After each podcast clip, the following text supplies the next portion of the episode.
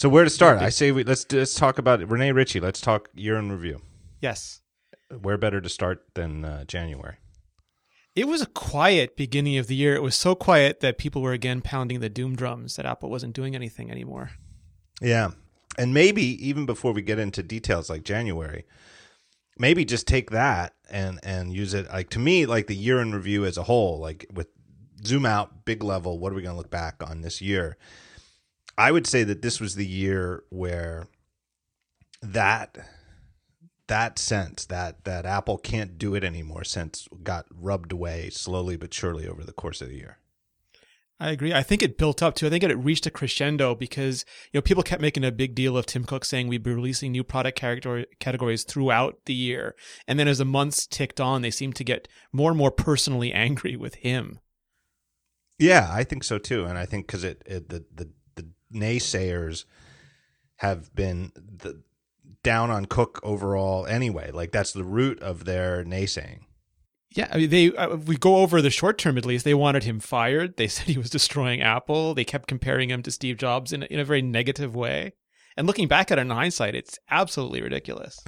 Yeah, I was just thinking that when um, before we started recording, I was thinking that I don't think anybody called for that in 2014, but at least in 2013, you can find several instances of ostensibly serious uh, business writers calling either for Tim Cook to be outright fired or at least calling for Apple's board to like rein him in and, and have him rejigger the company. We did have Haunted Empire, I think, earlier this year, which sort of showed that Apple was completely doomed without Steve Jobs. Yeah, I think it's. I think that's sort of the publication of Haunted Empire. Um, what was her first name? Her last name is Kane. Or yeah, Yuka Yukatori. Yeah, Yukatori Kane. Yukari. Um, not sure. I would say that the publication of her book, Haunted Empire, was sort of the.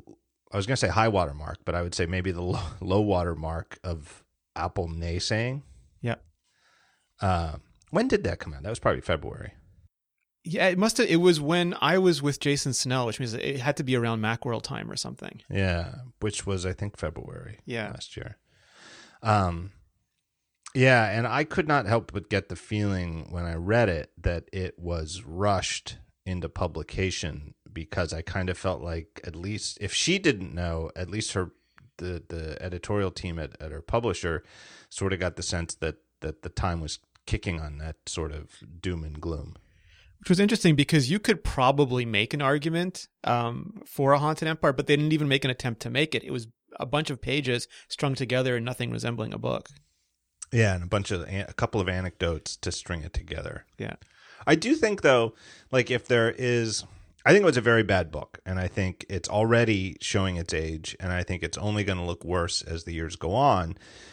But on the other hand, I'm kind of glad the book exists because it captures that sort of uh, like post Steve Jobs, pre Apple Watch, negative Apple perspective. Like, and in hindsight, you know what I mean? It's like these yes. years, they always blur together. And four or five years from now, it's like this whole, you know, period in between where the Apple Watch was announced and when we actually, you know, have it and we have generation two and three by, you know, four or five years from now. It, will just, you know, be a, a, a blink, you know, we'll snap our fingers and think about these this interim period. But I feel like her book sort of captures the epitomizes that that sort of negative viewpoint. Yeah, I, I, think that's absolutely true. We do tend to look back, so the rose-colored glasses, like the original iPhone, the original iPad, they couldn't do anywhere nearly what they could do now, but we still look at them with fondness. We think of current software updates as being buggy, but you look back at iOS, you know, two point something when everyone was complaining it couldn't attach to a 3G network, and Apple was rushing out a fix. We ha- we have this weird uh, sort of affection, I think, for the past. Yeah. Um. So I do. I think that's 2014 in a nutshell. Is that the the the world at large and the conventional wisdom about Apple and about Tim Cook's leadership have caught up to reality, which is that the company was, you know, Steve Jobs left the company in very good shape and in very good hands. Yes. And it took about two or three years, it seems, for the mainstream financial media to sort of concede that point. I would say th- almost a full three years, right? Because yeah. he died in 2011. Yes. I would say it was a full three years. And Tim Cook, I mean, the company has never been worth more. The stock price is through the roof. They've introduced not only the Apple Watch, but Apple Pay. They have an A8X processor. They have a 5K iMac. And you still look at Fortune Contributor Network sometimes, and, and, and uh, you just want to know how they get published. Yeah. All right. You're in review. January. Definitely a slow start, I think. Yeah, again, uh, for some years, I we, one year we got the Verizon iPhone in January. One year we got an education event. Uh, previous years we had the introduction of the iPad. Uh, we've had MacWorld, the introduction of the iPhone. So there was sort of for a long period of time there were events that were there was news in January. And I think last year there was nothing until WWDC, and this year I think it was almost identical to that. Yeah, I would say so. I mean, there's you know now that Apple doesn't make announcements in January, or at least they they haven't in recent years. Um, I mean, who knows? This year, in theory, they might have a watch event, but uh, it's pretty much left to CES, which Apple doesn't take part in. Yes. Um, for all of the industry news, I don't yes. recall anything from this year to 2014 CES that ended up mattering a, a damn bit. No, I mean I think this year will be different just because of HomeKit and HealthKit and CarPlay. But last year, uh, CES was a graveyard. It was just almost like Matrix shelf after Matrix shelf of cases and nothing else. Yeah, and I don't think they knew what they were going to. You know, going to the industry as a whole didn't even know what they were trying to make. Yeah, they were making their fitness bands, and I remember the, one of the worst things I saw at CES was an, uh, an Android-powered car system, and it was running gingerbread. And the guy told us with a straight face that you could leave it on for five days, but it would drain your car battery. so you had to put it in standby mode. But if you put it, sorry, but if you turned it off, it would take like five minutes to boot again. and this was something that they actually had as a press event. Are you going to CES again this year? Yeah, absolutely. Yeah, what's uh, Dan Frommer, who was on the show last week, is going for the first time this year. Uh, and like I said with him, I, I always talk about going, but I've never gone. But it's alternatively completely barren or incredibly busy, and you never know what's going to happen year right. to year. Um, so I don't have high faith for it, but I think it. I think this year will be different because we will have a watch event. Maybe we'll see another Apple Television, maybe a bigger iPad. Like the spring sounds exciting this year, but last year up until up until June, it really was everyone just saying, "Where's the new stuff from Apple? Where's the new stuff? Are they capable of innovating still?" Yeah. Why we have to wait? Why do we have to wait for them to be ready with something? Well, that's the thing that I don't understand. Is do like would anybody have wanted a 2006 iPhone? No, because it was not a product yet, and the Apple Watch won't be a product until early next year. You don't want them to ship what they have right now. Yeah, and it you know to compare and contrast with I think the antithesis of Apple's you know we'll let you know when we're ready to show you attitude is Google, you know, who has been, you know, Google Glass was clearly uh, released ahead of its time. I mean, it's still not a, still isn't a retail consumer product, but the fact that they sold it at all to, what did they call the people, explorers? Yes. You know, yeah. is is the antithesis of Apple's strategy. That that would be the equivalent of if Apple had let WWDC explorers start wearing and using an Apple Watch, you know, 18 months ago. Running like Skank Watch software or something. Right. Uh, and, you know, the self driving cars, uh, so many things that Google does, they show way early. And in some sense, I the the the, the I don't think it's productive. And you know, every time I bring it up, some people mention that the cars in particular, it's impossible to do it without showing your hand because there's no way to road test them.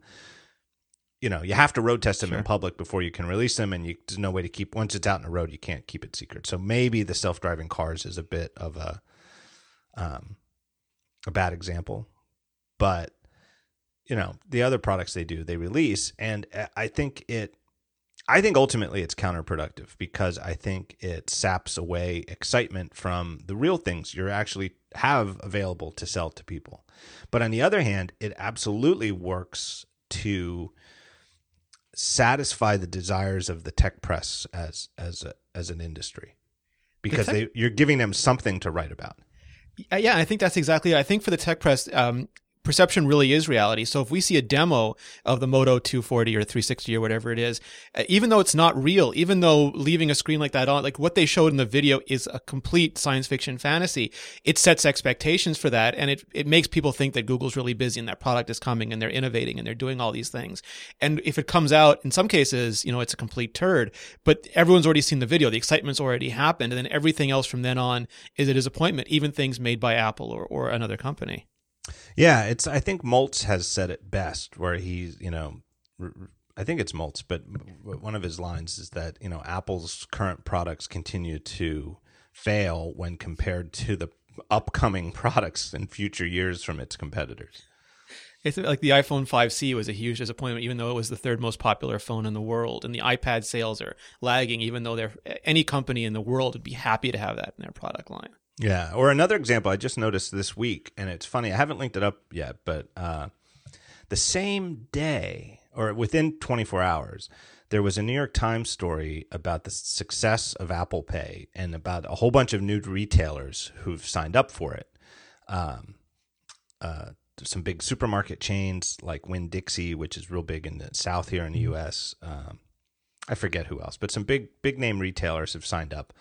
Um, and companies like Whole Foods who've been on board since it started who've said that it's you know it accounts for over 1% of their transactions and an enormous percent of you know the digital transactions or what would you call it cardless transactions yep. um, and at the same time there were like three or four stories that I saw all based on the same analyst report about what what uh, what trouble Apple Pay is in because they've woken up uh, the MCX partners and really gotten the MCX partners to really want to do a good job. And so now Apple Pay's in trouble because MCX is is still coming.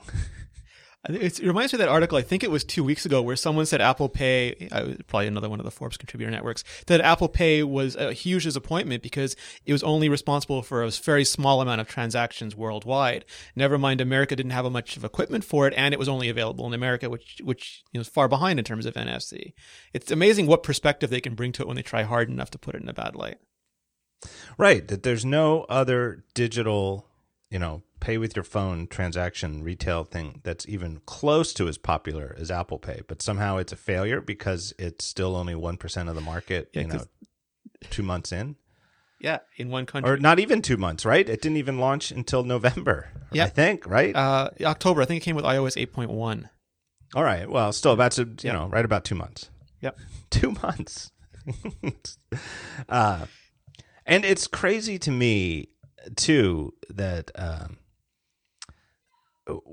with the MCX that they don't mention the people who th- you know who want to promote it, which I think I think it's not because they actually believe it. I think it's even though they're analysts rather than press. I think it's this this idea that you want to present everything as a neck and neck battle, mm-hmm. right?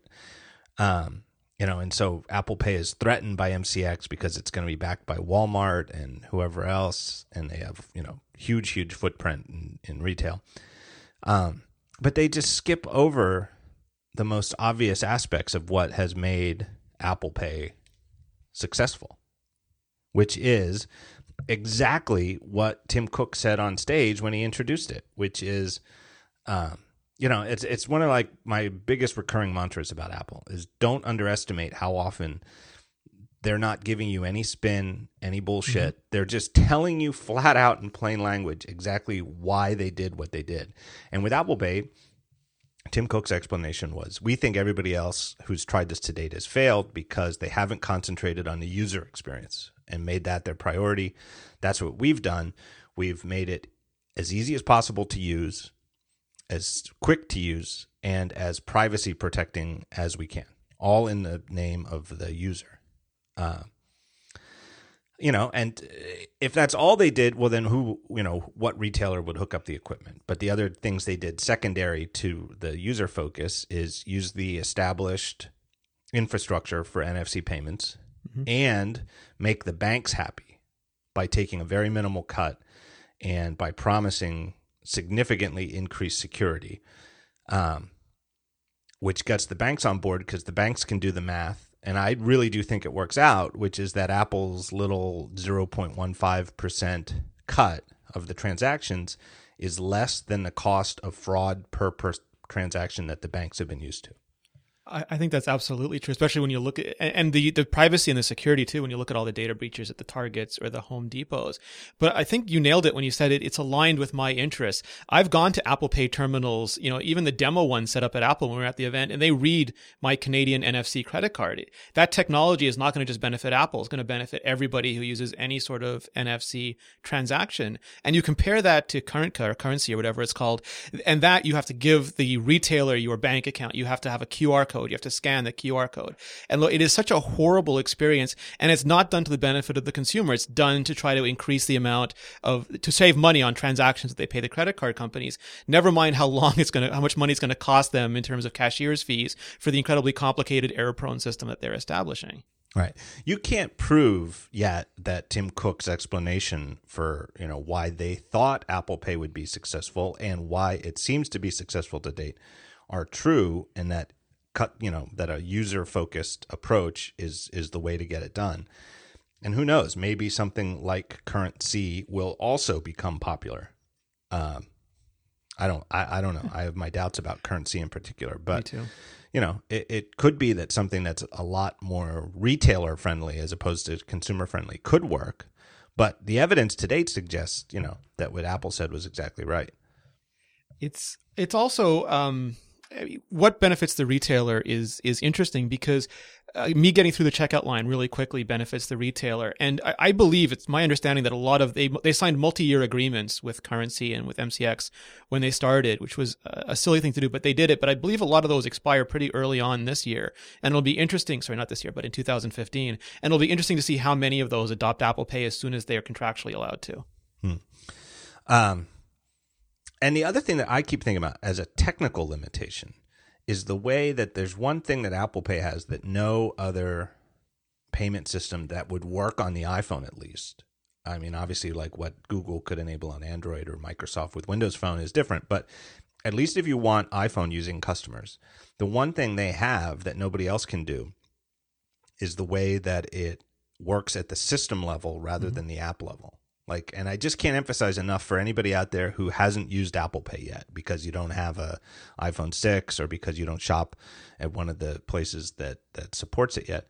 But I just can't emphasize enough how, how, how instead of like feeling like a one step process, it almost feels like a zero step process because you don't have to unlock your phone. You just take the phone, even if it's not on, and just get it within an inch of the terminal put your rest your thumb on the on the reader, and it's that's it. It's it's gonna nobody, sound like nobody else can do that. Like if a CurrentC app on the iPhone, you would have to unlock your phone, open the app, and go from there. Which is uh, you know it, it doesn't sound like a lot, but compared to Apple Pay, it is a lot. I get upset. I most places here I can just tap my card and go, and when it doesn't work, you feel like an animal having to you know put it in and put in a pin code or or swipe it. And I haven't had to swipe or sign something in know over a year. Um, but it, it, reminds me of something else, and it's a bit of a tangent, but I think I think it's the same thing. It's it's all goes back to Apple making like the A8 uh, chipset or the 8X chipset.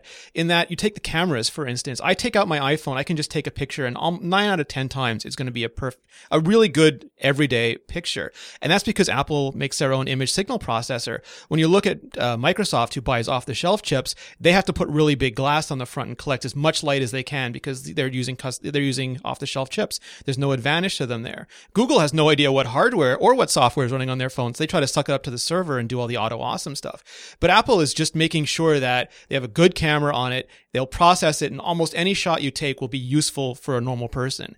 And this, that's the same thing. You, you can't get that advantage unless you own the entire stack the way that they do. And now they're moving that into payments and they're moving that into other areas with the iPhone. Yeah. No, you can't underestimate the, the advantage that they have. And I think it, it totally gets written off by these naysaying analysts what an advantage Apple has by controlling that level of, of the stack. I used to think they were naysaying, and I have I have a friend who was a sell side analyst, and he explained it to me. And it's that the press reports analysts as though they're giving comments to readers, and their comments are not meant for their readers. They're meant to manipulate the markets. And what they say is very little to do with what they believe. It, it right. it's entirely. They probably told their own clients something different two days ago or three days ago, and now they want to produce results for them. So it's so undependable. I don't know why it gets reported. Right, like an analyst who comes out with a report that seems to be very pessimistic about Apple Pay's long-term prospects might in fact honestly privately in terms of where he's putting money and advising his clients to put money being very bullish on the future of Apple Pay. It's like that video with Crane from a couple years ago where he says, "You want to make money? You you spread a rumor saying the iPhone is going to be right. delayed. You call up the news networks, and you tell them it's going to be delayed. Then all of a sudden, Apple's down, and you've shorted all the shares. And I think yeah. that happens a lot. Yeah. What was that guy's name? Jim Cramer. Yeah, Jim Cramer. That's it. yeah, it's it's baffling, but and again, this stuff keeps getting reported as though it's factual accounting on what Apple's doing. Uh, what else in the first half of the year? Uh, I think there was was Angela. I think Angela Ahrendts was in early on in the year. Yeah, I do think so. When was she, she hired? Was definitely like February, March. Yeah, and that's a complete turnaround from John Browett from the previous year. Yeah, and I think that's super interesting because Apple is really doing well in Apple stores, but some people some people will say that it's a stale experience that they haven't evolved it. Even though it's working, it's hugely successful. Yeah. But they gave her not only uh, Apple Retail but Apple Online as well, which used to operate almost as separate businesses. And it's similar to giving Federici control over both OS 10 and iOS, and that those those sort of artificial walls are falling down and it's providing better service for everybody involved. So Angela Ahrendts, the, her hiring was announced a year ago in October 2013, yep. but she did not start until I believe February or March of of 2014. I've said this before, but it, and it seems obvious, but it's so clear to me that the reason why why they hired her and why she would take the job is because of the watch. Yes uh, well, she was uh, CEO of Burberry, and that's a huge job. And people didn't understand why she would become a senior vice president at Apple, even though the senior vice president of retail and, and and now online as well is a huge job. It's a it's like being a CEO of another company, but it's still. I think you're exactly right. Apple Apple dangled something in front of her that was a challenge, and people like that want a challenge. Yeah, totally. Uh, and it does seem it seems you know it's not like we we haven't really seen the Ahrendts effect on anything in retail yet but I don't think there's anybody who doesn't think that that's coming. Yeah. You know, I think that there's half of it, I think, is that changes like that take a lot of time because it, or uh, not a lot of time, but a lot of time compared to our industry, right? Because mm-hmm. you can't do it digitally. You can't just, you know, have a new store and you know you know like they do with the online store put up a sticky note for 15 minutes and then when you come back it's an all new store. You know this brick and mortar stuff takes physical you know actual time. And you know t- to take a store down and put it back up is time when the, you're not making sales. You know so like in san francisco i don't know if the new store is open yet but they're not putting the new store on the same spot as the old store. They're putting it like on the other corner around uh, what's the name of that park? Union Square. Yep. Um, you know, and you can't do that everywhere where Apple has a retail store. You know, most of the ones that are in in shopping malls, you could, I guess, get another spot in the mall, but who knows if there's one. You know, it it all depends on availability that's outside the control of Apple. And they're not like a carrier company who's going to just put a little kiosk out front while the store is closed behind it. Right. Exactly. Yeah, I, I, think you're right. I think as the watch starts to deploy into the stores and as the other products start coming online for next year, we're going to see the stores sort of transform to. I don't know if fashion is the right word. I think Apple's doing something really interesting where technology is meeting fashion, but it's going to be an Apple store that that has to be different than it was in the past. Yeah. Let me see anything else. I don't really I see Beats was else. Beats. I think was announced earlier on in the year because they had Dre on the stage for WWDC, so it must have been May 2014. Yeah. Apple to acquire music Beats Music and Beats Electronics. I it's I don't know that that's major news, but it's because it's not a huge. It's a it's a much bigger transaction than Apple has made. You know, famously, uh, you know, it's mm-hmm. the biggest acquisition since they acquired Next, which of course, you know, is the you know turned into like the backbone of the country of the company.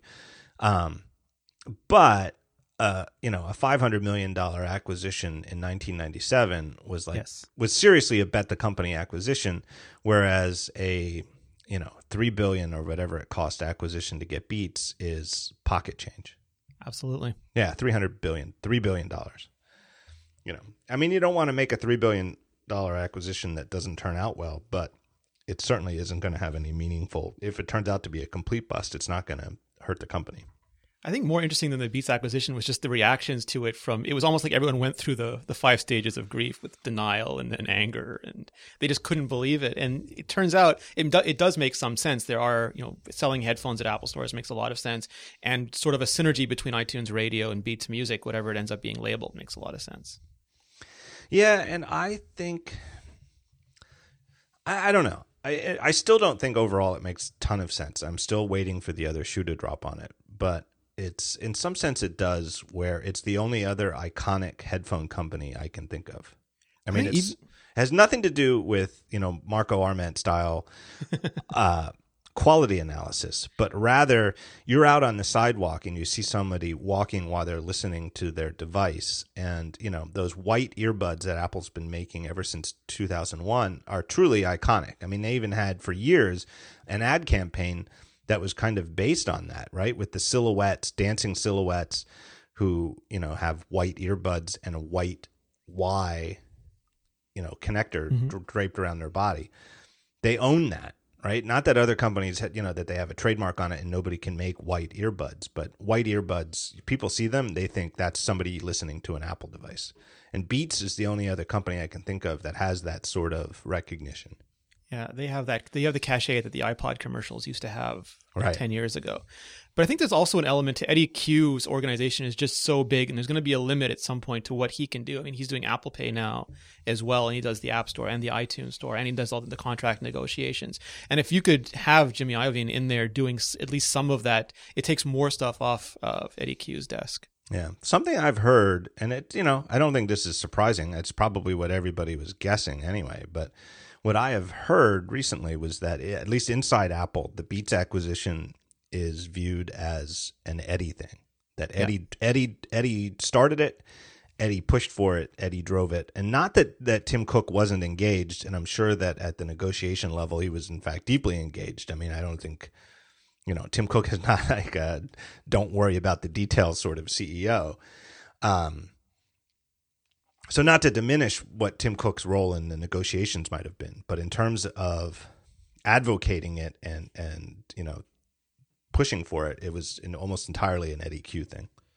And it's interesting because we didn't see anything about iTunes this year. We didn't see continuity for iTunes, for example. We didn't see a new iTunes music service. iTunes Radio still hasn't gone past the US and Australia, I think.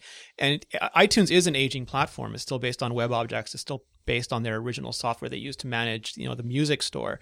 And all of that at some point, you know, it's gonna be like a John Siracusa thing where a thousand years from now, this is gonna have to be fixed. So what's the point between now and then that it actually gets fixed? And I don't know if Beats has better software or a better solution, but it could also be a catalyst to Apple finally fixing a lot of the um, infrastructure things that they have to do with the iTunes store. Yeah, I think you know uh, above and beyond whether it's based on web objects behind the sc- scenes and and all of that. I think it's ever more clear that it's based on a model that just isn't mm-hmm. relevant anymore. Um, which is here's a song you want, and you give a retailer money for it, and now you own a copy of it. Yeah. That's it's just not. That's just that's done. I mean, I'm I'm not done. Not done in the sense of they're not selling any songs anymore, but that I can't see any way that that ever comes back. Yes. It's it's in permanent decline. It's sort of like what, what like what uh, standalone iPods are. You know, it's you know still a decent business, but it's it's never going to increase quarter over quarter. It's just going to go into permanent decline. Yeah, and just like the iPod is being replaced by the iPhone, in some cases the iPad Mini, and now larger iPhones, it makes sense for whatever iTunes was for Apple to get in early enough to have whatever iTunes will end up being. Right, and it's uh, yeah, and in the same way that it, you know iPods sales decreasing doesn't mean that people are spending less time with gadgets that play music. Mm-hmm. In the same way, music sales declining doesn't mean people are spending less time listening to music if anything, they're probably spending more. You know, I think I, I wouldn't be surprised if you did a study and found out that people listen to more music today, or at least time spent listening to music than ever before. It's just that the model is no longer buying and selling. Yeah, it, and it's not it's not what you had to buy it. It's not what you have to wait on the radio. People can get pretty much what they want when they want, and that opens them up to just consuming it almost nonstop if they want right. to. Right.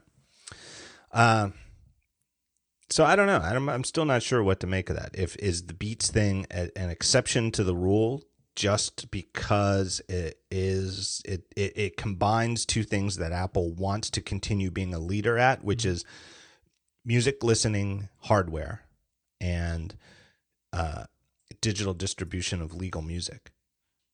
Is it just that, that Beats is like a rare perfect storm, you know, acquisition, or is it the sign of things to come that Apple is going to loosen up and become, you know, a company that that does mid level or to high level acquisitions with some frequency?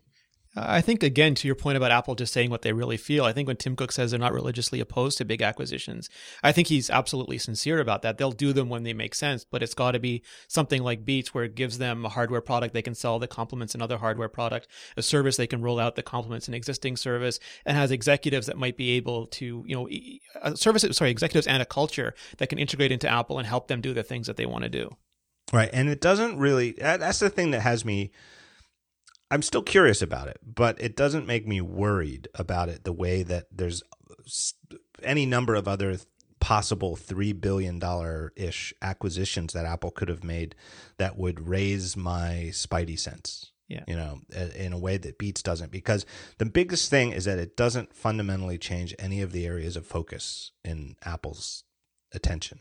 Yeah. Like Still about, last week with Frommer, it doesn't make them a conglomerate. Right which is exactly what you know to me is like the the first canary I check in the coal mine is is Apple losing focus and becoming more of a conglomerate, which mm-hmm. I, you know, we don't know. I mean, I don't say that I don't say that Apple becoming a multi-focused conglomerate would be bad. We just have no idea, and there's no history for Apple as a you know whatever their revenue is, you know, 50 or to 100 billion dollar a year corporation. I mean, you know, they're an uncharted territory period. There's, you know, they're the most valuable company not just in tech but anywhere. Mm-hmm. Um but it would be so it wouldn't be, you know, them making seemingly unfocused acquisitions wouldn't make me sure that they were on the wrong track, but it would make me strongly suspect that they were on the wrong track. Yeah, and you'd wonder how the analysts would treat it because it wouldn't be expected behavior. Google can compete with everybody. They can compete with Amazon, with Apple, with Microsoft, with any tech company in the world and do it all at the same time. And that's fine and interesting and wonderful. Um, but you'd probably you'd probably hear howls all the way across the valley if Apple started doing that. Yeah, well, and Google can compete with itself. You know, yes. uh, you know, Chromebooks versus Android tablets is a perfect example. And I don't even say that that's a mistake. I think it kind of fits with Google's internal culture. Whereas if Apple had seemingly confusing overlap between low end MacBooks and iPads, I I would find that worrisome. Yeah, agreed. Like if Apple had a 399 MacBook, uh, that to me would be very worrisome. I still have in the back of my head this idea that Google bought Android because they were panicked about mobile and then saw WebOS and smacked their head and thought that was a way more Google product than buying Android. But but then they were all in on Android and now they're slowly going to get a way to get Chrome OS to a point where that can be their version of WebOS. Yeah, that's an interesting that's an interesting argument too because they ended up hiring Matias Duarte. Yep.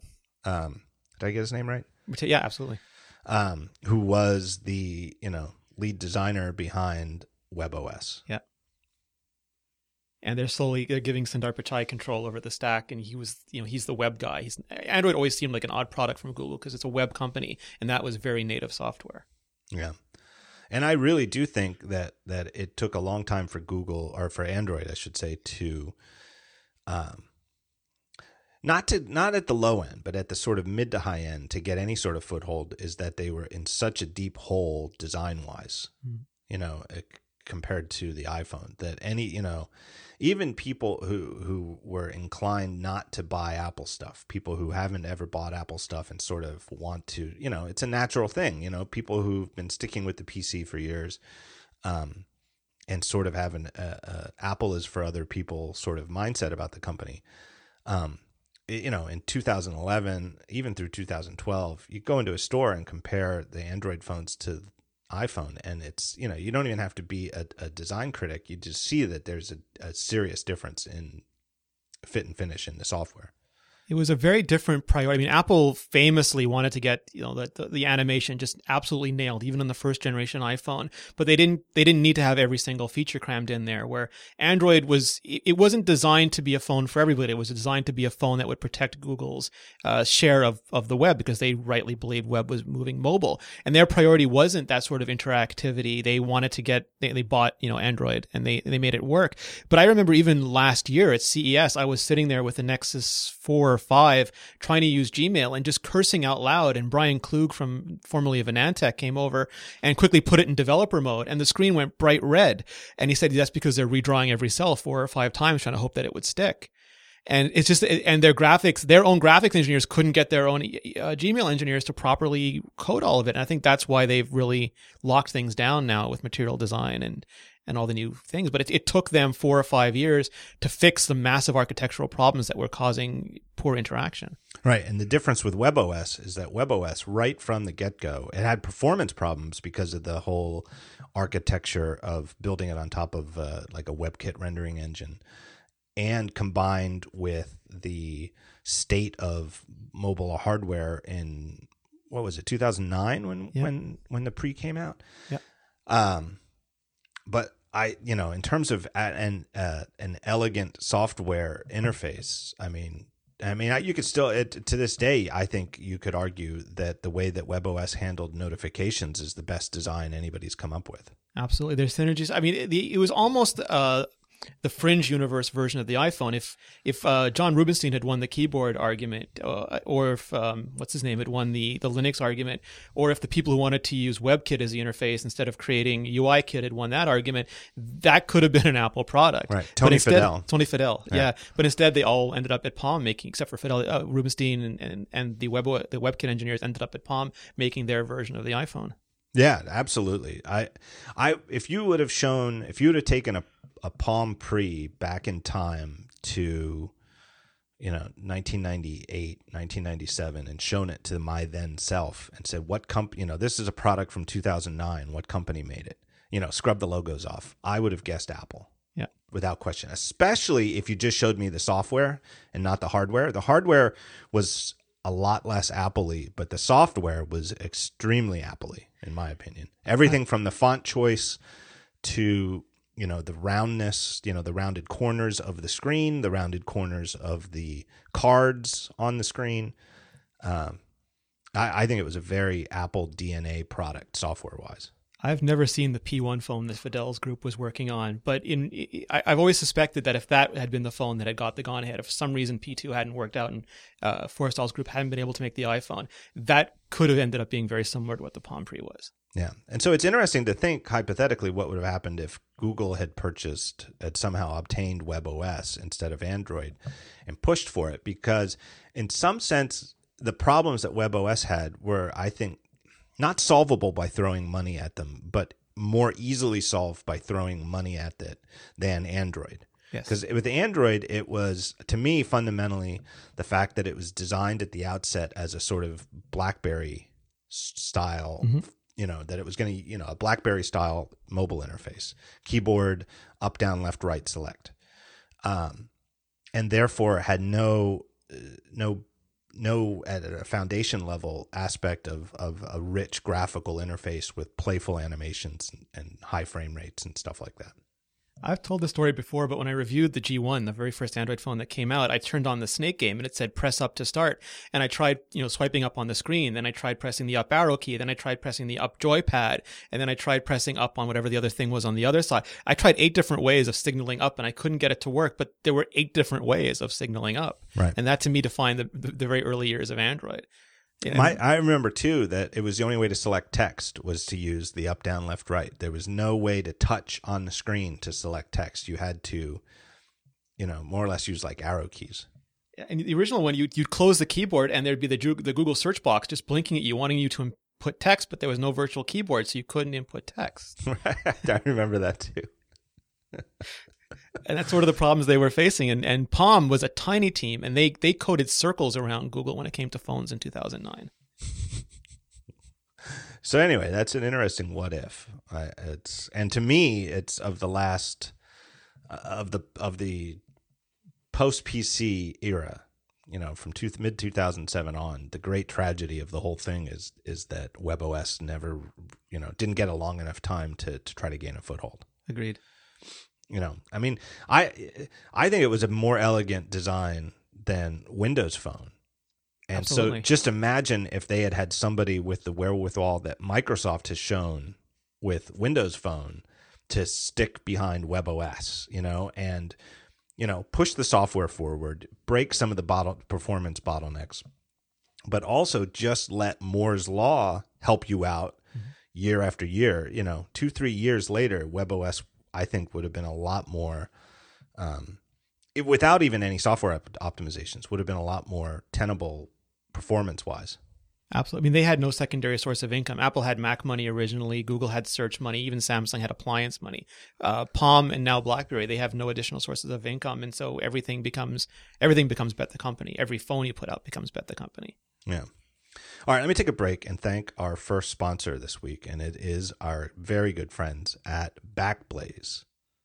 You guys know Backblaze, unlimited, unthrottled backup for Mac. They have over 100 petabytes of total data backed up.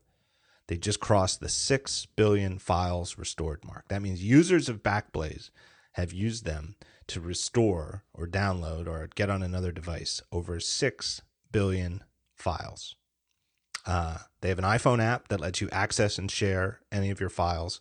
So when your Mac's backed up to Backblaze, you're out and about, all you have with you is your phone. Um, and you want to get a file from your Mac, just log into, just open the Backblaze app, and there's all your files. Get it. You can email it to someone right from there. Uh, no need to do anything more complicated than that. Couldn't be easier. Uh, you can restore one file or all your files easily uh, with their web restore. 25% of all Backblaze restores are for just one file. So it's not just for computer disasters. But if you do have a computer disaster, somebody steals your Mac, somebody breaks in your house, takes takes your takes your Mac, takes your backup drive, um, your roof leaks, water leaks all over your computer, ruins your hard drive, ruins your time machine. Uh, you need to, you know, true total disaster. You can just you don't have to wait and download all of your stuff from Backblaze over the internet. You could just go there, say put it all on a on a USB hard drive, and boom, they'll FedEx it to you. And, you know, like a day or two later, there's a USB hard drive with all of your files on it, ready for you to uh, restore to a, a, new computer. Software's written by the, the company's founded by a- X uh, engineers. Uh, the software runs totally native on your Mac, uh, runs great on Yosemite, runs great on Mavericks. Couldn't be installed more easily, couldn't be more invisible in the background while it's running. Um, just great, great service for an amazing price. Five bucks a month per Mac, unlimited, no limits on how much data you can upload. Five bucks a month. So you can get a risk free, no credit card required trial by going here. Backblaze.com slash daring fireball. It, it, I, you're nuts if you haven't done it. And if you're listening to this over the holidays, um, sign sign your parents up for it just go to, when you're at your parents' house or for Christmas or whatever. Just sign them up for Backblaze and and give it to them. It's a great little gift. Uh, they won't thank you for it until they need it, but then when they need it, they'll think you're a superhero. So put all your all your relatives on Backblaze. Uh, my thanks to them. So the first big Apple news of the year, 2014, really didn't come till WWDC. Yep. But what an event. Yeah, I think it was. It's certainly. It still seems like it doesn't seem like as long ago as it is. It doesn't feel like six months ago. No, it was amazing because I, I, was sitting with you and uh, Jason Snell and John Siracusa, um, and different people were just lighting up at different parts of that event. It was just such a palpable reaction for them. Siracusa and Swift, right? Well, he turned to Snell. He goes, "Am I dreaming? Because if I'm, you, you should tell me because I might be in a fugue state. I don't know if this is real or not. Please tell me that I'm actually listening to what I'm listening to." Uh, that was certainly big news. Uh, you know, iOS 8 and Yosemite. It was the first time we got to look at Yosemite. Yep. Um, and I think, you know, certain, uh, how should we say it? Not like a specific, you know, like here's three lines of code, copy these exactly. This is how you do X, the recommended way. But more in terms of like broad strokes philosophy, I think Apple started pushing a couple of new things, not necessarily for the first time, but uh, two examples I can think of was the heavy focus on dynamic user interface layout. Yeah. Uh, clearly pre-shadowing, you know, pre, you know, in in the run up to the iPhone 6 and 6 Plus. Um, but I think in the long run, more envisioning a, a world uh, of iOS devices where there's a continuum of screen sizes, you know, and who knows, maybe eventually something smaller than four inches. Um, and, you know, by all accounts, maybe one of the things, you know, that we'll be hearing about in 20, early parts of 2015 would be a bigger screen, some kind of iPad that's bigger than 9.7 inches and not having to, you know, code a custom user interface for each size in that continuum. It's a definite, it's a huge change from the way iOS development was until recently. And it's, you know, it, it wasn't just about supporting the iPhone 6 and 6 Plus the way I look at it, there's there was the introductory, sorry, the integration theme, which we'll probably get to, but the other big theme was this transition from push, from pull to push, where previously the interface was locked to the device, and then slowly but surely with things like AirPlay and CarPlay and now WatchKit, the interface is actually decoupled. So you have the logic on one device and the interface going somewhere else, or you have the logic for the app, but the interface being able to be flexible between you know the four inch screen size, 4.7, 6 inch. Uh, now that you have split view controllers on the iPhone 6 Plus. It's sort of like a mini iPad. So, like you said, it can scale across those things, but it's it's all sort of one central part of logic. And then you add extensibility to it, where previously you had to hunt around your iPhone for anything. You had to go between six different photo apps just to just to get the effects you wanted. You had to leave to to reply to a message. You had to leave if you wanted to share to Tumblr. You couldn't do that from where you were. You had to go to the Tumblr app and do it. And now all of that functionality has come to one place. All of that is now independent. You have these remote views. And to me, that's made that, that sort of severing of that one unit into these more modular parts has really made a huge difference, not just in my workflow, but where I think Apple could take all these. I think it kind of it's the first big hint of much larger plans they have moving forward with these devices. Right. And you mentioned both CarPlay, which is that's how CarPlay works, where CarPlay is a dumb terminal effectively. And you know, take your iPhone out of Bluetooth range, and the only thing the screen is going to show you in your car is the the stuff from the manufacturer. You're not going to get any of the Apple Play stuff or CarPlay stuff. No iOS at all. Um, it's only a. It's really just effectively a projector. Your iPhone is doing all of the computation. Your iPhone is all of the storage. Your iPhone is doing the networking for anything that's coming over cellular. And the only thing that the screen in your car does is show you what the iPhone is showing and report back to the phone where you're stabbing your fingers at it. Yep. Uh, and the watch, you know, as we now know, and as you know, uh, countless people have have you know the the, the initial WatchKit SDK shows. Um, for th- the first round of third party apps, pretty much works the same way. You don't get to run any code. There's no part of watch this initial watch kit where your your app runs code on the watch. Mm-hmm. It's just a projected display of what your phone app, your iPhone app is showing it. And then the watch just reports back what you tapped on. I would like that everywhere. I mean, I, I like the idea of CarPlay. I bought the the um, Toyota car before they had any integration at all, and my only option is to buy a new car if I want anything. But with CarPlay, every time I upgrade iOS or upgrade my phone, I get a better experience. I'd like that on my camera. I'd like Camera Play so that my Canon interface is replaced with iOS. I don't want to have Android appliances at home. I want to have them running iOS. Just anytime there's a screen, I would eventually like to be able to just put iOS, like project iOS right onto it. Ooh, doing that with a camera, like a Canon or you know, like a serious serious camera, would be fascinating. I mean, there is that. a move afoot in the in the camera world to build in Wi-Fi, but it's I don't and I don't have a camera that does it yet. You know, my my Fuji uh, X100S is a year off. Like the brand new X100T, which just came out a few weeks ago, and I, I linked to a review of it a couple of days ago now has Wi-Fi, but it's clunky. Like the only way to get it to work, I haven't seen it, but it's like you have to get a Fuji app from the App Store and then open the Fuji app on your phone and then you can do something between your phone and the uh, camera. Whereas having it be like CarPlay, man, that would be fantastic. And it's great for Apple because they're never going to get into, well, never is a long time, but they're not going to get into making appliances. They're not going to become a giant manufacturing conglomerate like Samsung. And they're not going to license iOS the way that, you know, Android is easily able to be put on any device.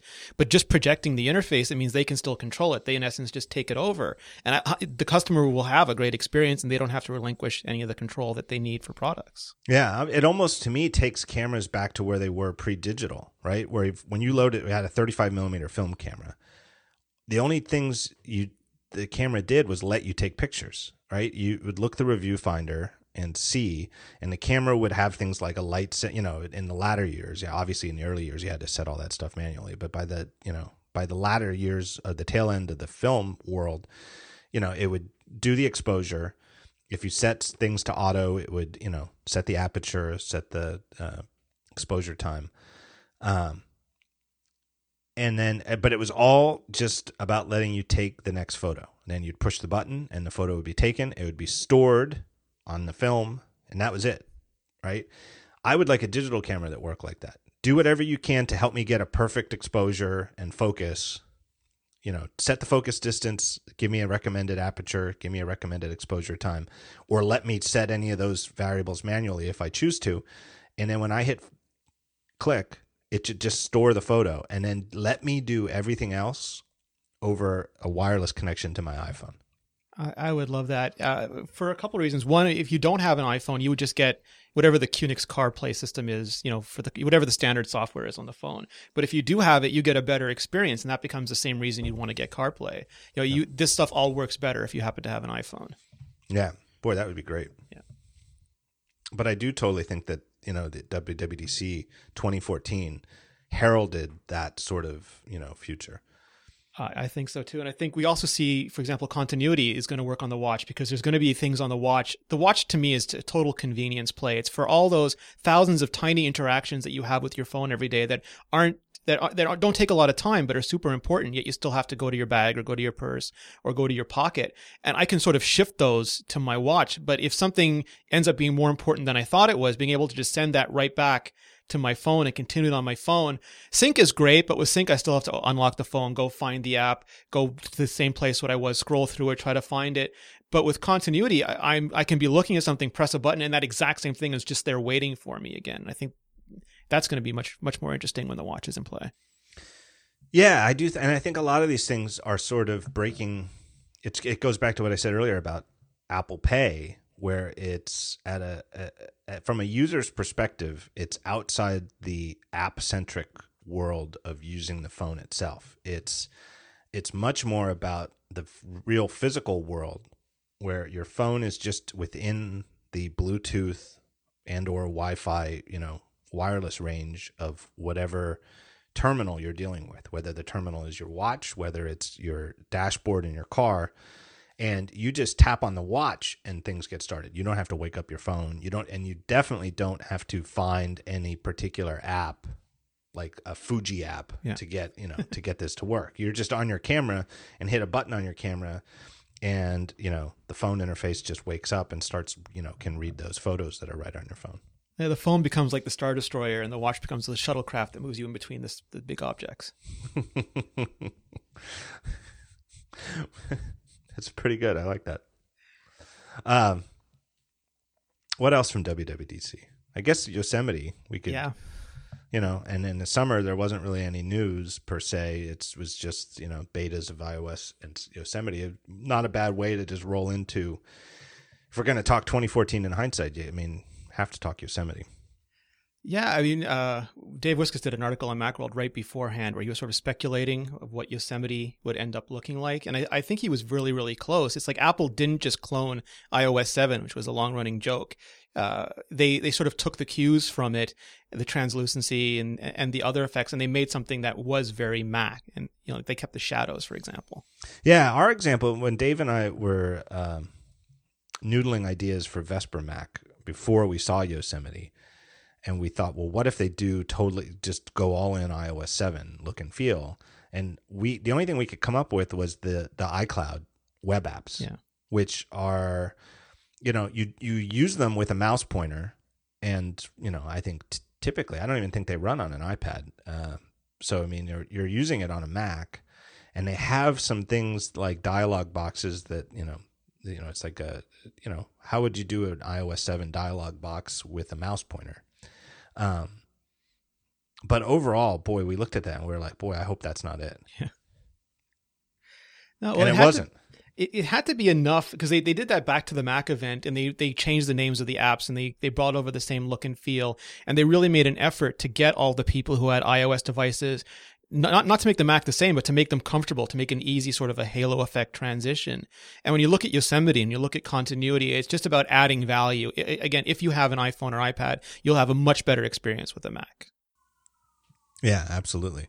I do think too that it shows, and part of it is you know our perspective where we get to go to these press events and talk to some of the people at Apple, like in the product marketing group. Um, and uh, there's a palpable sense. I mean, you, there's some things that they just it just never come up. I mean, nobody really spends a long time talking about the. We don't even call them that anymore, but like the iWorks apps, yeah. right? Like pages and numbers and Keynote. They they you know there's hasn't been a lot of enthusiasm about those apps in in recent years. I'm not saying there's none. I'm just saying that it's it, you know I, I think it shows in the real world and uh, you know in this current state of those apps and I think it shows in the enthusiasm when you talk to people at Apple privately. But whereas like the Mac overall and Yosemite overall, like there were people, there's people at Apple who just still love the Mac. Like as a whole, it is not like the, you know, forgotten first child, you know, brushed aside in favor of the beloved, you know, iOS, you know, I, I wonder if that has anything to do with the Mac, like Yosemite being very firmly in Federighi's org, but things like iWork and iTunes all being projects that are run by in Cue's org. You know, almost like a totally secondary software development system.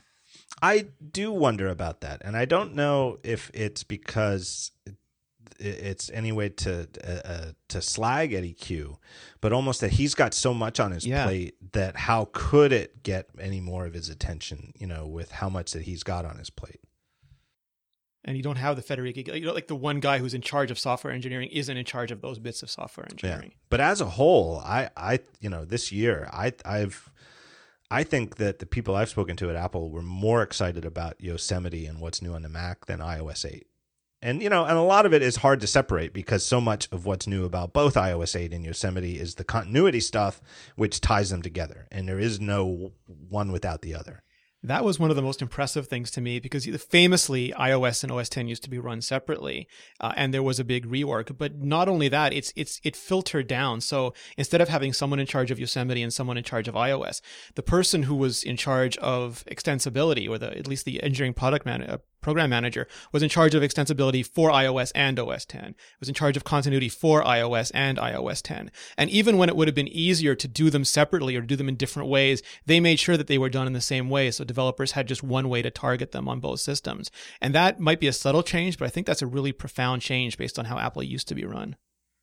Yeah, and I, I, you know, it's a recurring theme, you know, since he left the company, but you know, with Forstall, and again, I overall I'm a big fan of Forstall, and I think you know Forst, Scott Forstall is a huge reason that the iPhone was a hit product and Absolutely. was as good as it was. I think he's a huge reason that the App Store exists and that it's as popular as it is. Problems aside, and we can get into that because there's been a lot of recent you know problems with the App Store, but on the whole, you know it's.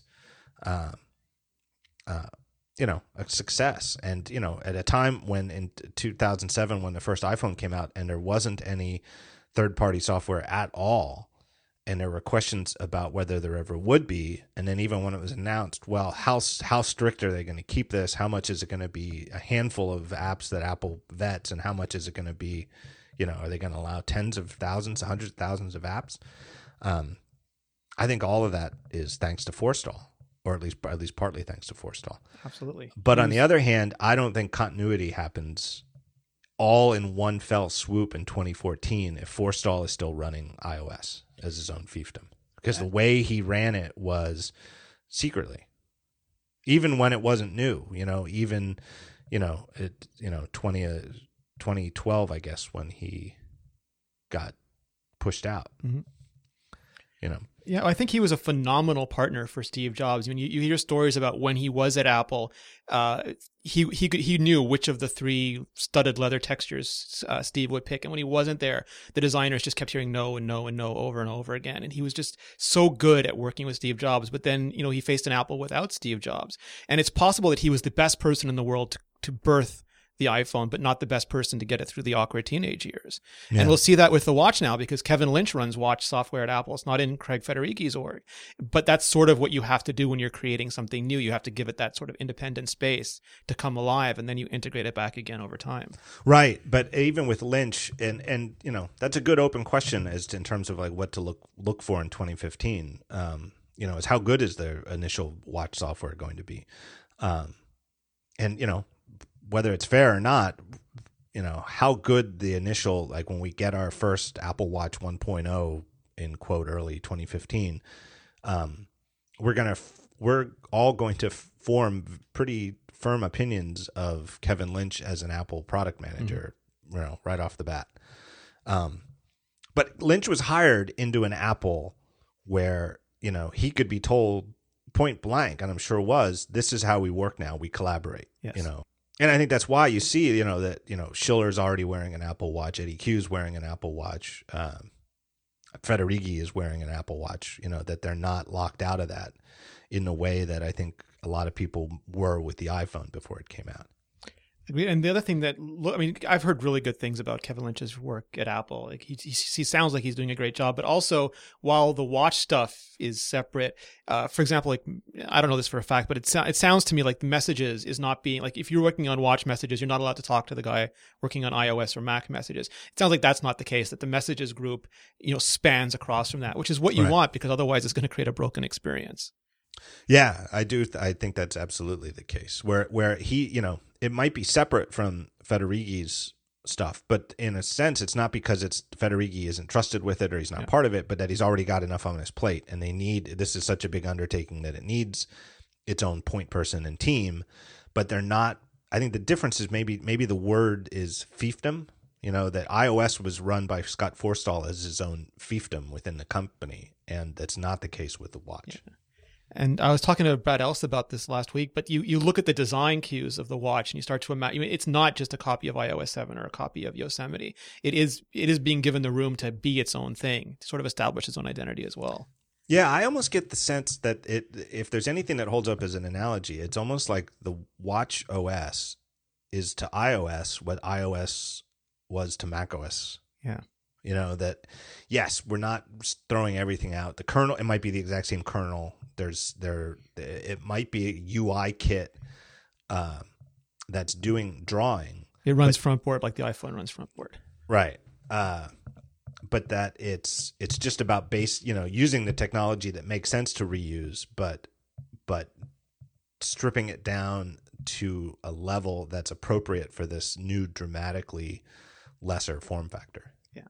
but the the strategic aspects of how the software runs couldn't be more different from the original iPhone, where the original iPhone only had this tangential relationship with your Mac, mm-hmm. which was connect a 30 pin connector and a USB cord to the two and hit a, you know, sync and wait and have you know, I, I still think it almost seems prehistoric. I can't yeah. believe it's only seven years ago, but that's the only way you got calendar events onto your phone or back to your Mac if you created the event on your phone. That's the only way you could sync calendar events, the only way you could sync contacts.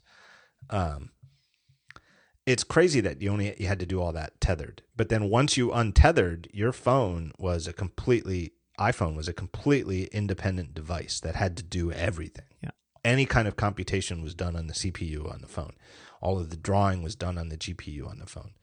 And the watch, at least for third party software, is largely just a projected screen where it's doing the least work possible. Yeah, it's almost like uh, the, the web app solution for the original iPhone, where it, when you no longer connected to the internet, nothing can update. When you're not, when your phone's no longer in vicinity, nothing can update. Right. Yeah, absolutely. Uh, let's take a break and we'll come back and talk more Yosemite. Um, but I want to thank our second sponsor, and it's another long-time friend of the show, our good friends at lynda.com, L Y N D A.com. Lynda.com is an easy and affordable way to help you learn. Learn what? Well, just about anything from programming to photography to design uh, to audio editing, even uh, even stuff like negotiation skills. They have classes on that. It's amazing the breadth of their library. You instantly stream thousands of courses created by experts on software, web development, graphic design, any of those things, and watch them right on your computer. Fresh content, there's new courses added daily. They work directly with industry experts and software companies to provide timely training, often the same day that new versions or releases of apps or products or services hit the market. Uh, so if you want to learn something new, new version of Lightroom comes out. Guess what? You can learn everything that's new from lynda.com right away. Uh, easy to learn, high quality, easy to follow. Their video tutorials are produced at the highest quality. Uh, courses are broken down into bite sized pieces so you can learn at your own pace and learn from start to finish, or just find a quick answer. Uh, they have beginning level stuff, mid level stuff, and expert level courses. Uh, they have great, great tools, including searchable transcripts. Super, super important if you're looking back to find something that you knew you saw a couple weeks ago in a course and you can't find it, and you know you know what it is. You want to search for it. Well, they've got it because all of their stuff has transcripts. You can make playlists, um, and they even have stuff like certificates. So, like when you finish a course, you can publish in your LinkedIn profile a certificate of which lynda.com courses you've completed. Uh, they have mobile apps, so you can learn on the go with uh, your iPhone, iPad, even Android. And if you get a premium account, you can download the courses to your mobile device, like your iPad, your iPhone, and watch them offline.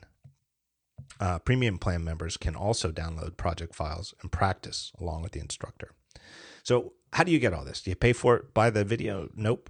One low monthly price you pay 25 bucks per month and that gives you unlimited access to over 100,000 video tutorials. The whole library. You pay 25 bucks a month, you get everything.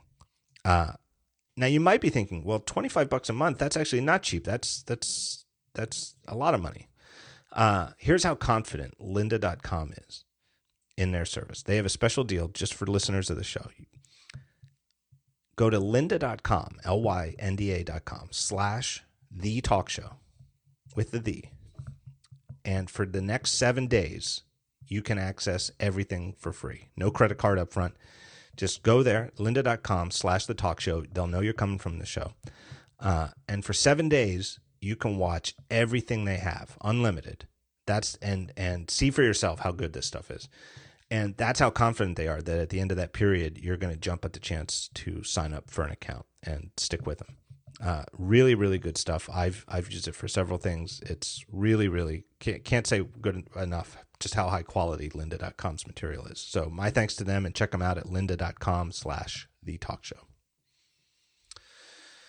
Uh, do you still have any machines that are running Mavericks, Rene? I don't. I waited a year to upgrade from uh, Mountain Lion to Mavericks on my podcast machine, and I think I lasted a month before putting Yosemite on it.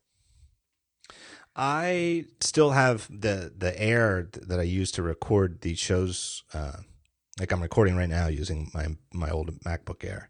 Still runs the, the latest version of Mavericks, and it's funny how it, it feels to me like it's years old. Yeah like I can't. I was just thinking before we started recording and thinking about the you know year old. I was like, I wonder how long I how long how out of date am I? And then I realized I'm really only like, still only like two months out of date, but it looks ancient to my eyes. Just the wallpaper. When you see the Mavericks wallpaper, it, it feels like a bygone era. Yeah, I think so. But it's the to me, it's the fonts, you mm-hmm. know, and the the heaviness of the buttons it's yeah it's it's a much heavier more dour uh, experience and that's probably why i upgraded. I just I, I would look at it when i'd podcast and it would just look wrong to me. Uh, and it was the visuals i think more than anything else that encouraged me to upgrade. Yeah i think I, over the holiday break i'm going to upgrade this machine too. I can't think of a good reason to keep one around anymore either. There's nothing you know it's really just out of laziness. And the fact that i don't use this machine for much anymore um, it just happens to be all set up with the you know software I use to record the shows, and so it's it's sort of like an if it ain't broke, don't fix it situation. But it just staring at it, it just looks ugly. Yeah, and I got the Retina 5K iMac after the event. I just couldn't un unsee it, and you know that shipped with, um, that shipped with uh, Yosemite, yeah, and I was just all in. Yeah, um, I've also grown to be completely I don't I wouldn't quite say in love, but I'm completely accustomed to the the system version of Helvetica Neue as the system font. It's it looks so good on a retina. We were arguing the other day whether it, you would prefer to have something like San Francisco or the mythical Apple Sans if if they ever shipped it. But they they did a really great job of putting Helvetica Neue on on the Mac. Do you have any idea whether San Francisco is Apple Sans? I've heard that it isn't. I don't know if that's true or not because I haven't heard it from a lot of people, but I heard an offhand comment that it wasn't. I wouldn't be surprised if it's not, but I have no no idea. Like the little birdies that told me about Apple Sans and the little birdies that told me about San Francisco. Or they didn't really tell me about it. I didn't know about it in advance, but uh but that told me that internally they were calling it Dinvetica.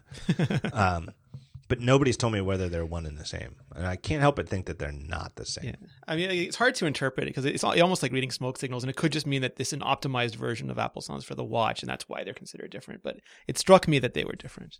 Yeah, the thing I've found playing with San Francisco is that it really only looks good very very small. Yeah, I mean, and from my hands-on time, you know, months ago at the Apple Watch event, I thought it looked fantastic up close. Like just really, really looked good. Um, playing with it on my Mac now that we have the SDK, it doesn't really look good to me at the sizes that I use fonts on the Mac. Yeah, it's not optimized. Right. And I tried the uh, I think I mentioned this a few shows ago, but I tried. There's like a GitHub thing with a, a hacked versions of San Francisco that have metadata set that make it look like they tell the system it's the system font. And if you put them in, I, I, I don't recommend anybody try this because it's you know hacking with your system. You're on your own. But more or less, what you do is you put these hacked versions, and also it's you know like a copyright violation and a direct um, violation of the terms of the SDK download that that you, you're not allowed to diddle with the San Francisco font, and you're expressly not allowed to use it for anything other than developing WatchKit apps. Um, but what you could do is go to find this project on GitHub, download these versions of the fonts, which are different from Apple's versions. There's some kind of metadata that's set that tells the system, "Hey, this is the system font." You put them in at slash library or yeah slash library fonts slash library slash fonts. And you can't put them in your user fonts file, not you you know users your name library fonts because the system won't look there for mm-hmm. system fonts. The system looks first in slash system library fonts. And that's your Helvetica system font is still there. You're not replacing it. You're not deleting it. You're not renaming it. You're not moving it. But then the system will look in slash library fonts. And if it finds another system font there, it'll use that one instead. So you just put these font files there, uh, log out, log back in, and Yosemite, you know, will draw as with the system font, it'll use San Francisco. Um, so I tried it just to see what it was like, and it's it just doesn't work. Like it's it's not that it doesn't work, like it's broken and it you know it's you know a, a technical failure. Just aesthetically, it's just kind of not right. Which is interesting because I didn't think I'd like Helvetica on the Mac as much as I did. But then uh, after the Apple TV update, which came much after much after WWDC, and now I'm seeing Helvetica on my Apple TV, that is much more. Every time I see it, I get a little reaction to it. Yeah, and it feels it's somehow crazy to me how Apple has made it a font that is available to everyone anywhere. Yeah. Uh, feel like they own it yeah, and it, it just when they use it, it's it's such an established font. It's such a classic, and yet it feels so modern in the way that they're using it. Yeah, but I don't think I, at San Francisco to me, it's it's completely designed. I think for the watch, and it's yeah. meant to be used at watch-like sizes, which are physically very very small. Like the biggest you're ever going to see text on your Apple Watch is a pretty small size it's it's sort of in context. Like I know you've spoken about this on previous shows with the vibrancy, and you know some people turn it off. But I've even gotten used to that. I've gotten used to seeing areas of red or black or, or things, and it it just I, I don't buy the argument that it brings the desktop through, but it does sort of of make the whole system seem more alive. Yeah, um, but there's no doubt that, uh, like Siracusa has mentioned several times, there's no doubt that that's going to get toned down yeah. next year and the year after. You know that they start out with taking an idea to the maximal level, and then over the years dial it back to where it should be. But they they you know Apple as a as a company tends to err on the side of taking an idea too far than taking not taking it far enough and it's also they're very for a giant company they have they have a lot of respect for the singular designer vision like the person who designed yosemite had a lot of ideas and those ideas not all of them made it through but a lot of them did. In a lot of companies it would have fallen to design by committee very quickly. Yeah. Um so i think overall yosemite has been a pretty pretty strong success. Yeah agreed completely and for all the bugs that iOS 8 had and you know hit so many people, I think I I think Yosemite has been pretty stable and and uh, you know deserves applause right from the get go for for being pretty trouble free if you were an early adopter. They had a couple Wi-Fi patch, and Wi-Fi and Bluetooth seem to be something that just affects some percentage of people every time. They had some security things. Uh, even today, they they patched it. I think it was yesterday. They're they're patching security now faster than they've ever done before. Yeah, it's it's really a new age in in at least the delivery of Mac software. Yeah, today as we record, we're recording on December twenty third, and. Uh, it might have rolled out. I think it rolled out last night, at least so. on U.S. time. But within the tw- 24 hours that we're recording, as as we speak, there was a a bug fix that Apple rolled out that for the first time ever they pushed to uh, at least Yosemite. I don't know if Mavericks got the push. But if you're running Yosemite, I got the notification like when I logged in this morning, it just said a security update was applied. Yeah. And that's it. It's like, you know, and I, you know, it's a lot of pressure for them because if they ever pushed one of those that did break things, it's they're it's going to be, you know, quite a scandal. Yeah, I mean they're paying close attention to that stuff now. But it's sort of we complained that they weren't being fast enough with security updates, and at right. a certain point they just you know pick up the pace. Yeah, and I you know the the the the thanks for that, the applause for that is never as loud as the criticism beforehand.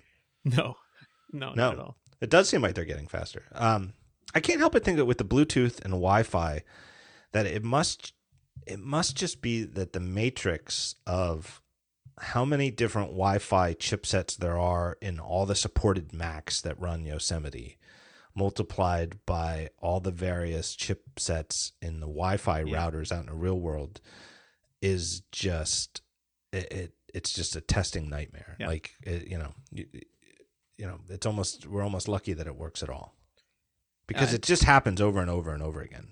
I just run all Apple stuff, and I've never had a Wi-Fi or Bluetooth problem. But I imagine when you, like you said, if you have every single vendor in there and every single variant, you're gonna you're gonna hit whatever bugs are in both those stacks fairly often. Yeah, I have an Apple router downstairs. I think it's the latest, whatever extreme. I don't know what they call it anymore, but the one that's tall, um, and have for years. And I've never hit, been hit with those problems either because I'm surely you know every single standard Apple Wi-Fi chipset in a Mac does get tested against Apple's own routers. Yeah, I, I think they're first in line. Right. Um, and I th- think that uh, Macs are. I mean, you see bugs with uh, with iOS and Wi-Fi too, but I do think it seems to hit the Mac more, and I can't help but think it's because the Mac hardware is not as unified as as iOS hardware. Yeah, I think iPad Air 2 is the first iPad where we didn't see a bunch of people complaining about Wi-Fi uh, as soon as it launched. Yeah, I I get the feeling that like supporting Wi-Fi at the driver level is you know sort of like supporting IMAP when you're writing a mail client, which it yeah. meaning that every single IMAP server has like a different interpretation of the IMAP spec at some level. Yeah. Like there's no way to just write a generic IMAP client. Every IMAP client that gains any popularity because it hasn't, you know, it, it's actually useful, effectively has, you know, it, you know, I'm server by server list of exceptions and, and stuff like that. Which was the big complaint about Mail and Mavericks, especially with Gmail's eccentric, to use a polite word, IMAP implementation. And now with Yosemite, you don't hear that very much anymore either. No, you don't. I, I think it's. I think they've cleaned that up pretty well. Yeah. Um, where are we at in the calendar year? I think we're heading towards uh, the iPhone 6 and 6 Plus event. Yeah. Which was also the debut of the watch. Yeah big and bigger and then small. Right. And Apple Pay. Yeah, and in the demo area, I mean, they had uh, the iPhones laid out, they had the iPads, they had the uh, Apple Watch laid out, and then they had a whole area where you could go and see Apple Pay both in the app and at a simulated um, uh, checkout station. Yeah, and I do think that's a good example of how how difficult this you know in broad strokes how difficult apple and, and you know anybody else who's in the industry but how it's not a, month to month year to year game. It's a decade long game. Mm-hmm. because even with apple pay it, you know it's it intertwined with the iphone 6 because it's the iphone 6 and 6 plus are the only phones that work with apple pay at least at retail terminals. Uh, uh and you, you know you had to have touch id first. So yeah. that was a year that goes back a year ago to the iphone 5s you had to have it and it had to work really well. So that starts a year ago. Now this year you've got the two new phones that have nfc built in and the rollout in the retail stores of the terminals you know that accept it. Um, but you're still talking about a service that only works two months in for people who've bought a brand new top of the line iPhone within the last two months, right? Like the real the real Apple Play is two three years ago when eighty five percent of active iPhone users are using something iPhone six or newer it it shows uh, the patience that Apple has for some things, and it shows how, for example, NFC to a lot of their competitors was just a chipset. Like they would just throw it in there. They didn't really care what you did with it. Different manufacturers would do different things. Where Apple, there's no such thing as a chipset. It's a feature set, and they experimented with NFC. There were prototypes with NFC for years, and they just never shipped it because they didn't have a feature set that needed it. Not that it was you know a curiosity and might be a benefit, but actually needed it uh, as a core technology in the phone. And when they did, they put NFC in and they shipped it. Uh, and it took until iPhone 6 for that to happen. But like you said, they had to have Passbook, they had to have Touch ID, they'd have all these things in place. And then when it made sense as a product, it gets shipped. Yeah, I've I've heard about NFC for iPhone. I think as far back as 2009, yeah. which was the year that the 3GS came out, and that I'm trying to think when that was that I heard that. It, I mean, it would have been wouldn't have been right before. It would have been you know like seven or eight months before that it was a maybe for the next iPhone. You know, and clearly, you know, obviously it did not happen. Uh, and I, you know, I think ultimately, you know, why not? And then again, it was a recurring thing. Like 2009, maybe 2010, definitely maybe. Apple yeah. is very, very interested in NFC. Um, so that would have been the iPhone 4. You know, yeah. wasn't there? And I think it was always, you know, is that there was no story behind it right? There's no what how are, how is this actually going to be useful to people in the real world? Absolutely. I mean, they, they would prototype it. Apple prototypes almost any anything that you can find a blog post about that makes even the slightest logical sense. Apple will prototype it. Like when they say Macs make no sense for multi-touch, it's not because they're just you know daydreaming or saying it for the sake of saying it. It's because they built it, they spent a lot of time trying it, and they decided it wasn't an experience they want to ship. And it, in one day maybe it will be. And with NFC, it was in later stage prototypes for different phones, and they're trying things, and they're like you said, no story, so it didn't ship. And then as soon as they had a really compelling story, which was Apple Pay, that's in every phone we have now. Yeah. So tying it in, uh, you know, the iPhone 6 announcement with this week's news, there's another r- rumor that came out of Asia, some analysts that uh, that Apple is considering a um, a four a new four inch iPhone for next year. Did you see that? Yep. I think Mac Rumors had it.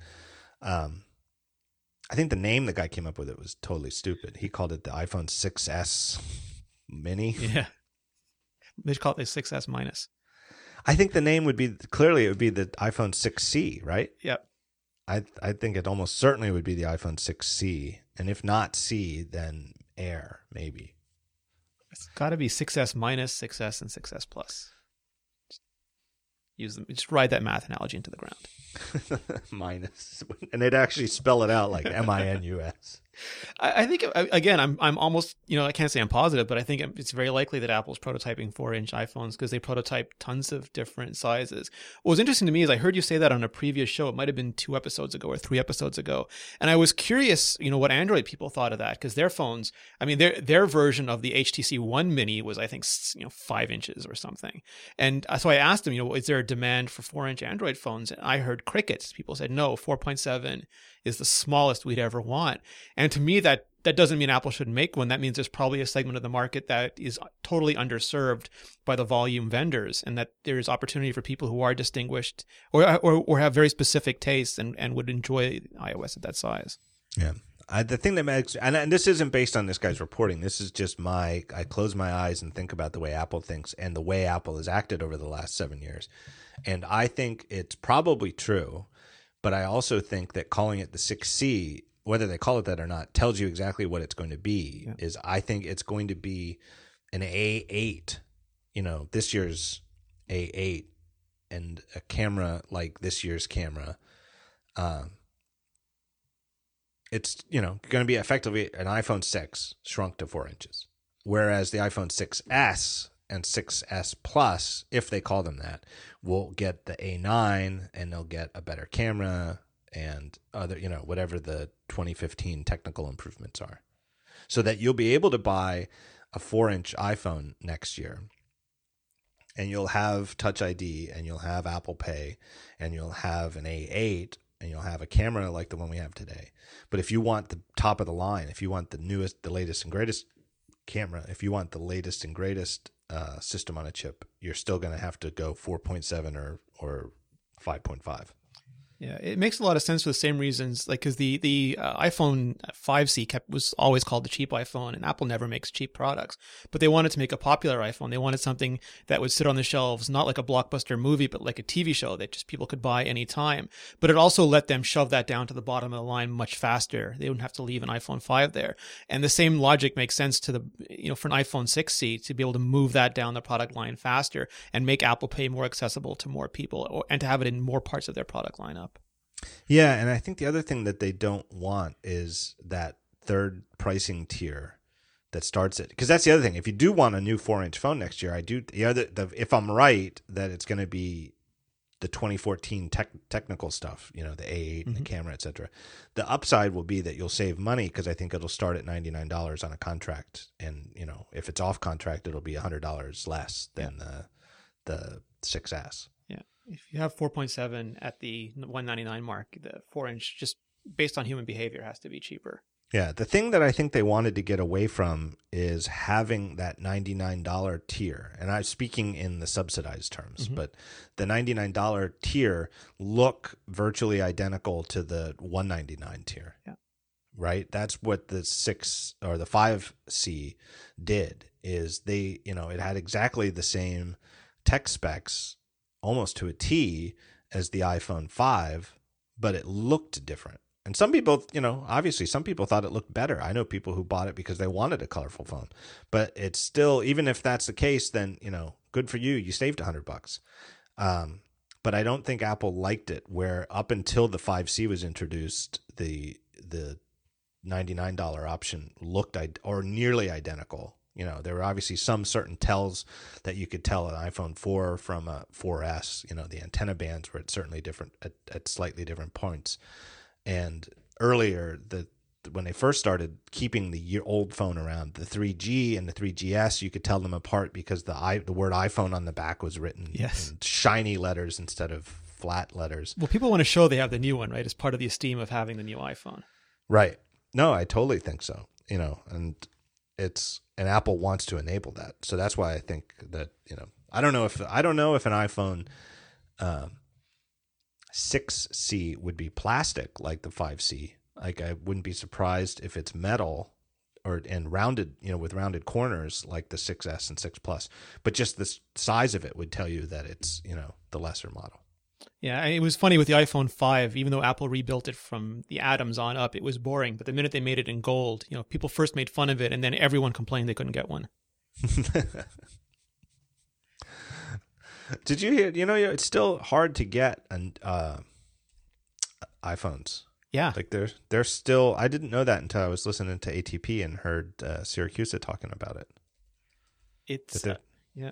Supply still hasn't caught up with demand yeah, Milton has been trying to get them for weeks, and I think he had to finally call in favors to try to get them shipped to him. that makes me laugh. Well, it's hilarious because people who leave Apple have no idea how to get a like how normal people get their phones. Like they just they've never had to deal with carriers or with retail stores or and it sounds like some of them, you know, as much as I love them, they're just a little inequipped inequipped to deal with the horrors of retail shopping.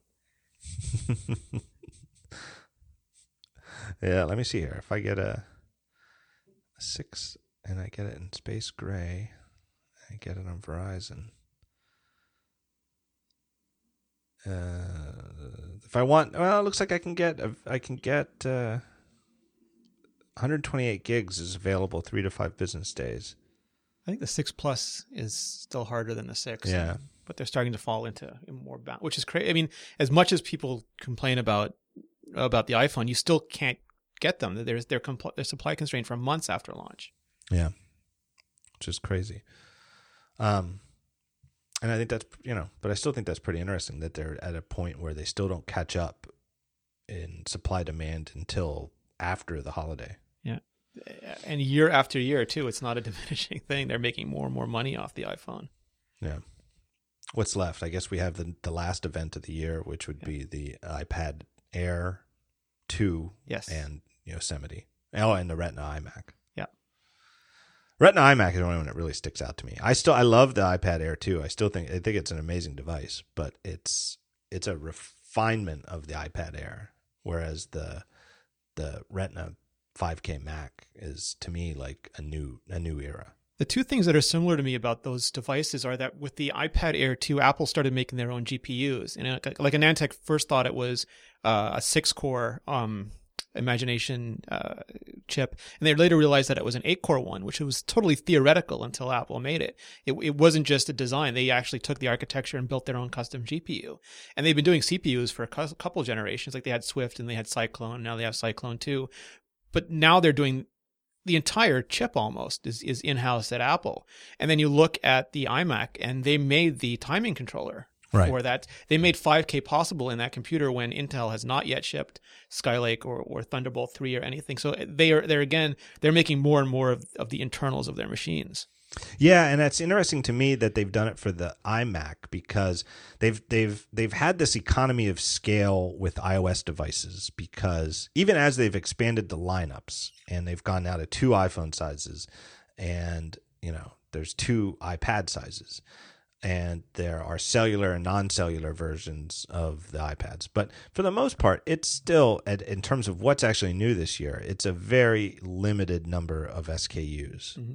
right? And and they share a lot of stuff. You know that the iPhone six and six Plus are really very very. There's a slight difference in the camera where the the six Plus camera has optical image stabilization, so that's a different part. But it's the same A8 CPU uh, and it's you know just the stuff that has to be different. It's a different you know different display, um, because it's a different size and it's different pixels. Um, but that they've you know they had this great economy of scale, which lets them do these things like you're saying, like build their own systems on a chip. Um, and not share it with the rest of the, you know, have these things that aren't available to anybody else in the industry. It's interesting to me that they've done it with the iMac too, which yeah. is clearly lower volume. I mean, without question. I mean, I think all iMacs together are are just a drop in the bucket volume wise compared to iPad or uh, any iPhone or iPad model. But the Retina one in particular, existing only at the top of the um, uh, product, what do you call it? The product, uh, the pyramid. Yeah, the pyramid. Right. It's only the best option. The good and better ones are still non-Retina because the Retina display. Um, you know, it's it's this weird combination where it's you know in one sense it's remarkably inexpensive because famously like Dell has a 5K display. Did, not they come out with a 5K display? They yeah they came out with a month or so ago but it's it requires two uh, display port connections. But it costs as much it costs as much or more as the whole iMac. Yes right? So Dell came out with a 5K display where just the display, and forget about whether you need, you know, how you're going to actually run it, and that you need two display ports and all that. How are you going to get graphics cards? How are you going to get how you, how's everything going to work? Just forget about it. it. Just the display itself costs as much as the whole iMac, which includes a pretty killer computer. Yeah. And the crazy thing is, Apple. If you asked me, you know, ten years ago, you know, Apple's not a chip fab. They're not an Intel. They're not a TSMC. They're not any one of these companies. And they got to 64-bit first, and now they're they're making chips that are just pushing the industry forward. And they're not a peripheral maker, but they're they with the original IPS iMac and now with the 5K iMac, they're making displays that's just pushing uh, the industry forward. And the the iPad Air 2 is so overpowered that you could arguably say, you know, guys, relax, stop. But instead of that, Apple's just saying, run, get as far ahead as fast as you can and just keep going. Just push the state of this technology because it will filter down and we will figure out a way to make all this stuff super, super important and to do things that nobody else can do. Yeah. And it's, it, it's turning the industry's model on its head where from the outset, from the very beginning of personal computing, through recently, the model was that it's, you know, this commodity market where you buy CPUs from Intel, yeah. you buy graphics cards from Nvidia or, you know, whoever else, Radeon, I guess, it, you know, but there'd be graphics companies, there'd be memory makers, you know, there'd be uh, hard drive makers, and you would just put all the, you know, if you wanted to make a computer, you'd pick and choose. You get it's like this a salad bar. Right. I guess. Yeah. It's totally like a salad bar, but everybody else could get them too. And you could make deals. And depending on your volume, I'm sure, you know, Dell and HP as higher volume vendors would have some sort of leverage and priority versus, you know, a, a smaller by market share PC maker, you know, but it was the the what you were possible what what was possible to do though was limited by these specialists so if you wanted to drive a 5K display, you were limited unless you could get somebody you know that less the state of the art in the graphics industry was a graphics card that could push that many pixels and a connector that could carry them whereas apple has started turning things like that on its head and it doesn't matter if the industry can't do it yet the state of the art in the industry they just made their own and made it work yeah. and it's not available to anybody else. That's the and like you said, like to do things that other people can't do. Well, it goes back to your only Apple uh, piece from WWDC. Yeah, I think it's you know probably the best piece I wrote this year. I think it's the only one that, re- or at least the one that has the most staying value. And well, even low these many months later, I think it's it's if anything, I underplayed it. Yeah, and I think it's true. And I think when we like next year, we already mentioned maybe there's a bigger iPad, but maybe there's software and services that go along with that. And having two gigs and having uh, an octa-core GPU makes a lot more sense, you know, next year than it makes this year. But it allows people who buy the brand new iPad Air this year to not feel left behind when the newer devices or newer software ships. Mm-hmm. I and I still keep, I keep thinking about 64 bit for mobile, and you know nobody else has it yet. I mean, there's some chips that are pos- capable of it out for Android, but it certainly is far from mainstream. Yeah, the Nexus 9 I think shipped with it just because they they decided they had to have they they couldn't wait any longer to to get 64 bit out the door. But it's not in it's not ARM, it's Intel, right? It's the Nexus 9 I think is uh, an x84 x86 chip. I, I think no, I think it's Qualcomm, but I'd have to double check. Well, I don't know, but either way, though, it certainly isn't like a mainstream thing. But to me, it's it's that 64-bit came out and people complained, oh, there's no four gigabytes of memory. Apple's just wasting it. But it turns out that the ARM v8 instruction set was so much better, and the security that they could use enabled all the Touch ID stuff. There was just so many other things about building that chipset that 64-bit was almost a bonus for them. The same way three cores on the iPhone 6 is almost a bonus, and eight cores on the on the iPad Air 2. They're doing it because they can. There's no reason not to. So why shouldn't we do it? Right. It just goes hand in hand with the, the new instruction set, which is really where the performance wins come from, yeah. not the mat, not any sort of magical going from 32 to 64 on any hypothetical platform magically makes things better. It wasn't like that. It was a very, very practical, you know, ARM, the new ARM instruction set is way better. It gets rid of all sorts of legacy cruft, you know, that dates back to the early days of ARM when it was powering things like the Newton yeah. and, you know, Palm pilots and stuff like that. And I way mean, more clear, registers. It's just so many benefits. Right, and everything that the that uh, computer engineers have learned since then about how to make efficient, you know, instruction sets for for computers, and you know, and what what is it that a modern compiler wants to see in an instruction set to to generate efficient code? And it was, you know, rewritten from scratch with all this cruft gone and all sorts of new stuff to help modern compilers, you know, in there. And here we are over a year later, and st- Apple is still the only mainstream, you know, device that has it. Yeah. And we have Swift and we have Metal. So when you put those technologies all together, eventually the performance is going to be way beyond what just the hardware delivers. Yeah, and I think that those two things, you know, uh, Swift is obviously new for 2014 uh, metal is new for 2014, and I think they get to the heart of like what what what is Apple going to be like as a big company mm-hmm. with with big weapons to swing around? And you know, obviously, eh, like I said, like the watch, the the the canary in the coal mine I'm looking for is hubris. You know, and obviously, when a company gets bigger, it tries to do more on its own. I mean, Microsoft famously, you know, it does everything on its own. Yeah. Um, you know, their own. You know, they're the only company that uses back. You know, just little details like that they use backslashes instead of slashes between directory paths.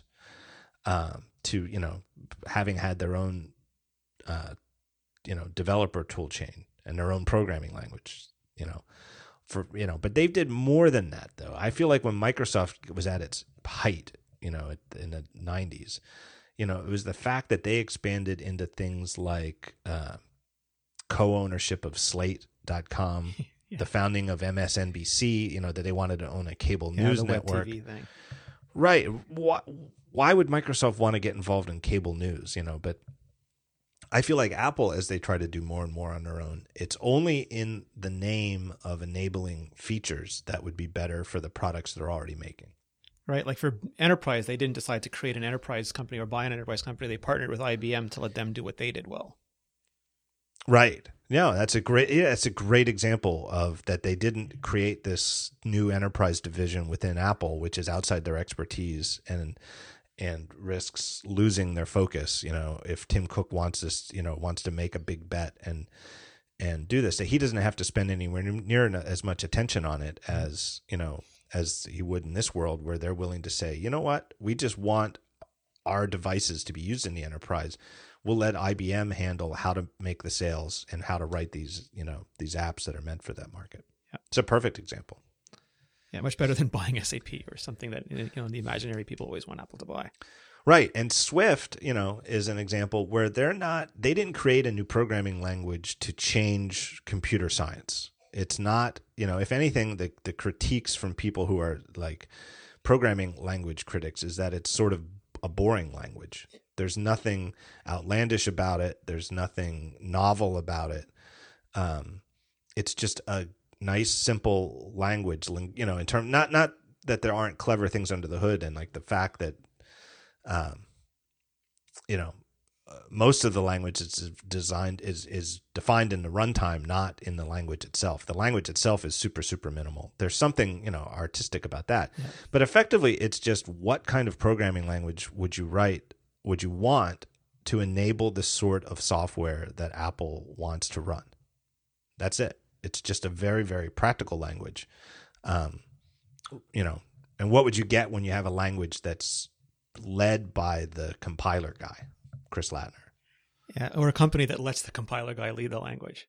Right but it's sort of the opposite of the sort of hoity-toity academic languages that you know the new programming languages that i remember when i was young and in college in the 90s where it was all led it was it, you know the the the practical utility of them was completely abstracted. It was all uh, philosophical in terms of what was driving the decisions behind them. Yeah it's a language designed to be used by apple and, and sooner rather than later.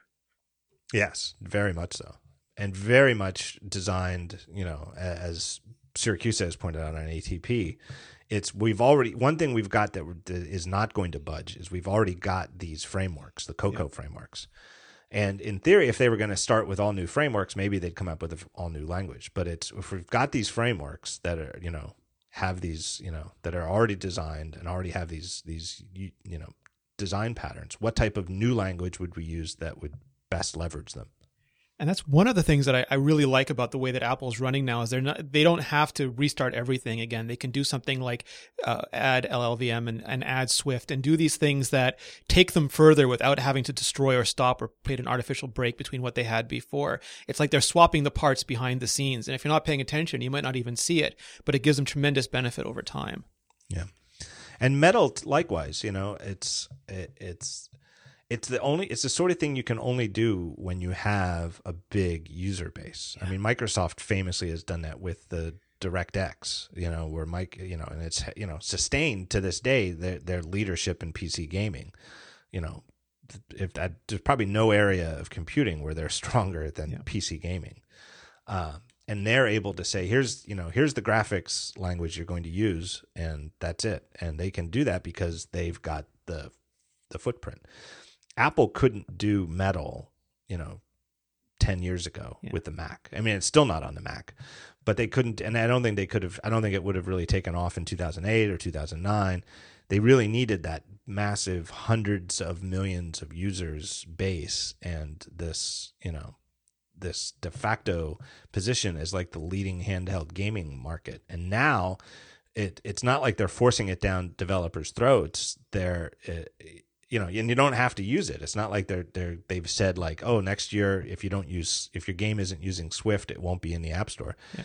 It's something developers want to use though because you know it's it gives them better performance and lets them hit you know a huge number of their users. And it was something that they could announce at WWDC while they were announcing that I forget the four or five biggest game engines in the world were all supporting it. So for most developers, they quote unquote get it for free because the engine that they're already using is just now getting the benefits of all of that. Right, right, and it's definitely a. Um, it, like I said, it's in, in broad strokes, it's the sort of thing Apple could only do now yeah. that they're big and the market leader, and that wouldn't it just wasn't possible in the old days when they were the the little guy on the sides. Yeah, when the when the Adobe's and Microsofts could say no, we're not going to support your your Rhapsody. Yeah, that's a you know perfect example, right? Although the Rhapsody thing was a little bit more, it's funny because they were a little bit more adamant back then. Where yes. their initial proposal with adamant with, with, with Rhapsody was, you're going to rewrite your apps in Cocoa, or else you have to run in this little little ghetto uh, environment. Whereas, you know, even with Swift, like I said, they're not saying you have to yeah. use Swift, even though they could. Really, I mean, I think they could get away with it, but you know, they're not because I feel like there's um, a humility to them. Yeah, I, mean, absolutely. And you get people like, you know, Brent Simmons now who get to play around with it and blog about all their experiences with it and it benefits everybody. It's almost like a, a built in, they don't do betas the way Google does, but the way they're releasing it gives a lot of people a lot of time to weigh in beyond the five and then 100 people at Apple who knew about it. Let me take a break here and thank our third and final sponsor of the show. And it's our good friends at Hover, H O V E R. Uh, Hover is, and I say this without any hesitation, the world's best way to manage and buy domain names. They're a domain registrar, and they're the best. They really are. They've been around for a long time. They've been around, I think, 15 years, maybe even more. Um, they have tremendous customer service. They have a no gimmick, no upsell, no scammy buying process. They have great search for domain names. They have great tools to help you. If the one you're looking for, your first guess is the domain name you want, you type it in, ends up it's already taken, ends up none of the the the top level domains where it's available or what you want. They have great tools to help you find one uh, a similar domain name that you do want. Um, in less than five minutes with Hover, you can find the domain name you want, get it up and running. All you have to do is search for keywords, and they'll show you the best options. Uh, if you've ever registered a domain name anywhere else, and I'm guessing that the number of listeners of this show who who own just one domain name is probably minimal. I mean, I think most of the people like me are probably have a problem and have too many domain names, most of them unused. But if you've ever registered a domain name anywhere else, you know that most of the other registrars out there make it a really unpleasant experience. They make it complicated just to buy what you really need. They try to upsell you with stuff you don't need on your way to the shopping cart. You have to double check that they haven't already inserted something that you don't want in there. And they make you pay extra to upgrade for things that should be included, like Whois privacy. Like you don't have to pay extra to Hover to get your uh, Whois uh, record made private. It's just part of the service that they offer. Because who wouldn't want it made private? Uh, because I remember years ago, it used to be your Whois registry had to have your home phone number in it eh, or an active working phone number, and then uh, telemarketers could just go through Whois records and get a you know a list of working phone numbers. You don't want that. You want uh, privacy. Hover just gives it to you for free. Here's the most amazing thing, though. This I say this every time that they sponsor the show. They have what they call part of their technical support is free valet transfer service. So if you've already got domains at some other registrar, if you're willing to give Hover your login information to your to your registry account at the other registrar. They will just move your domains over from your old registrar to your new one at Hover and take care of all the stuff that needs to be changed, the DNS and all that stuff. This is all their their valet transfer people do. They're experts in moving domains you, like me, probably are not an expert in moving domains. And when you do it, you make a mistake with DNS, you can ruin your day. You could knock your website uh, offline for the day before, when you fix it, propagates to everywhere that got the bad stuff. Um, just amazing, no wait, no hold, no transfer technical support. you just call them up. You call them up on the phone and they answer the phone like a person answers the phone. Amazing.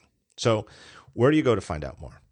go to hover.com and use this promo code. The promo code for my show this week is Scotch, like the beverage, S C O T C H. Use Scotch as your hover as your uh, promo code at Hover, and you'll get ten percent off your first purchase by going to hover.com and typing in that promo code.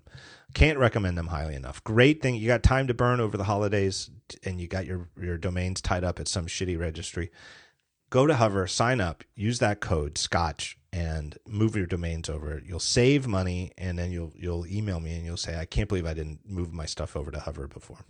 So my thanks to Hover. Drink any good Scotch lately, Renee? Uh, only when I'm out with you and Guy. That's the, that's that's the time when I get the bourbon and the Scotch. I don't think I've had any Scotch lately, or if I do, I don't remember. So lack of Christmas Apple events. Yeah.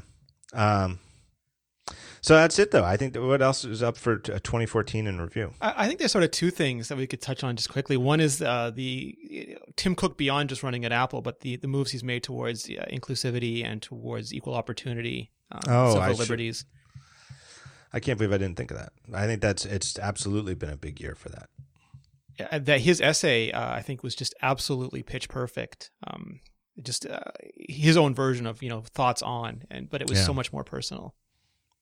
Yeah, I think even if he hadn't written that and come out himself as gay this year, I, I think it would still be worth talking about the like you said inclusivity and etc that that he's led and that Apple has pushed this year it's terrific, and it, it, reminds me of the story that I heard, uh, you know, with, with Scott Forstall, where he really wanted to make Apple a more inclusive company, and he believed that you, in order to hire more in, with more diversity, you had to have more diversity in the hiring process. So when he would get, they, they had terrific female engineers. I mean, Vicki Murley famously, but terrific female engineers on the Safari team, for example, and they would they would not only send them on the resumes, but they would send them out to you know on the job hunts to, to the to the colleges because they knew that they would come back with a different perspective and we we haven't seen tremendous spread of that effect. We haven't seen a huge swing in the amount of women or minorities in in jobs in Silicon Valley, but we have seen improvements. And I think with Apple's report, as disappointing as the results might be to many people,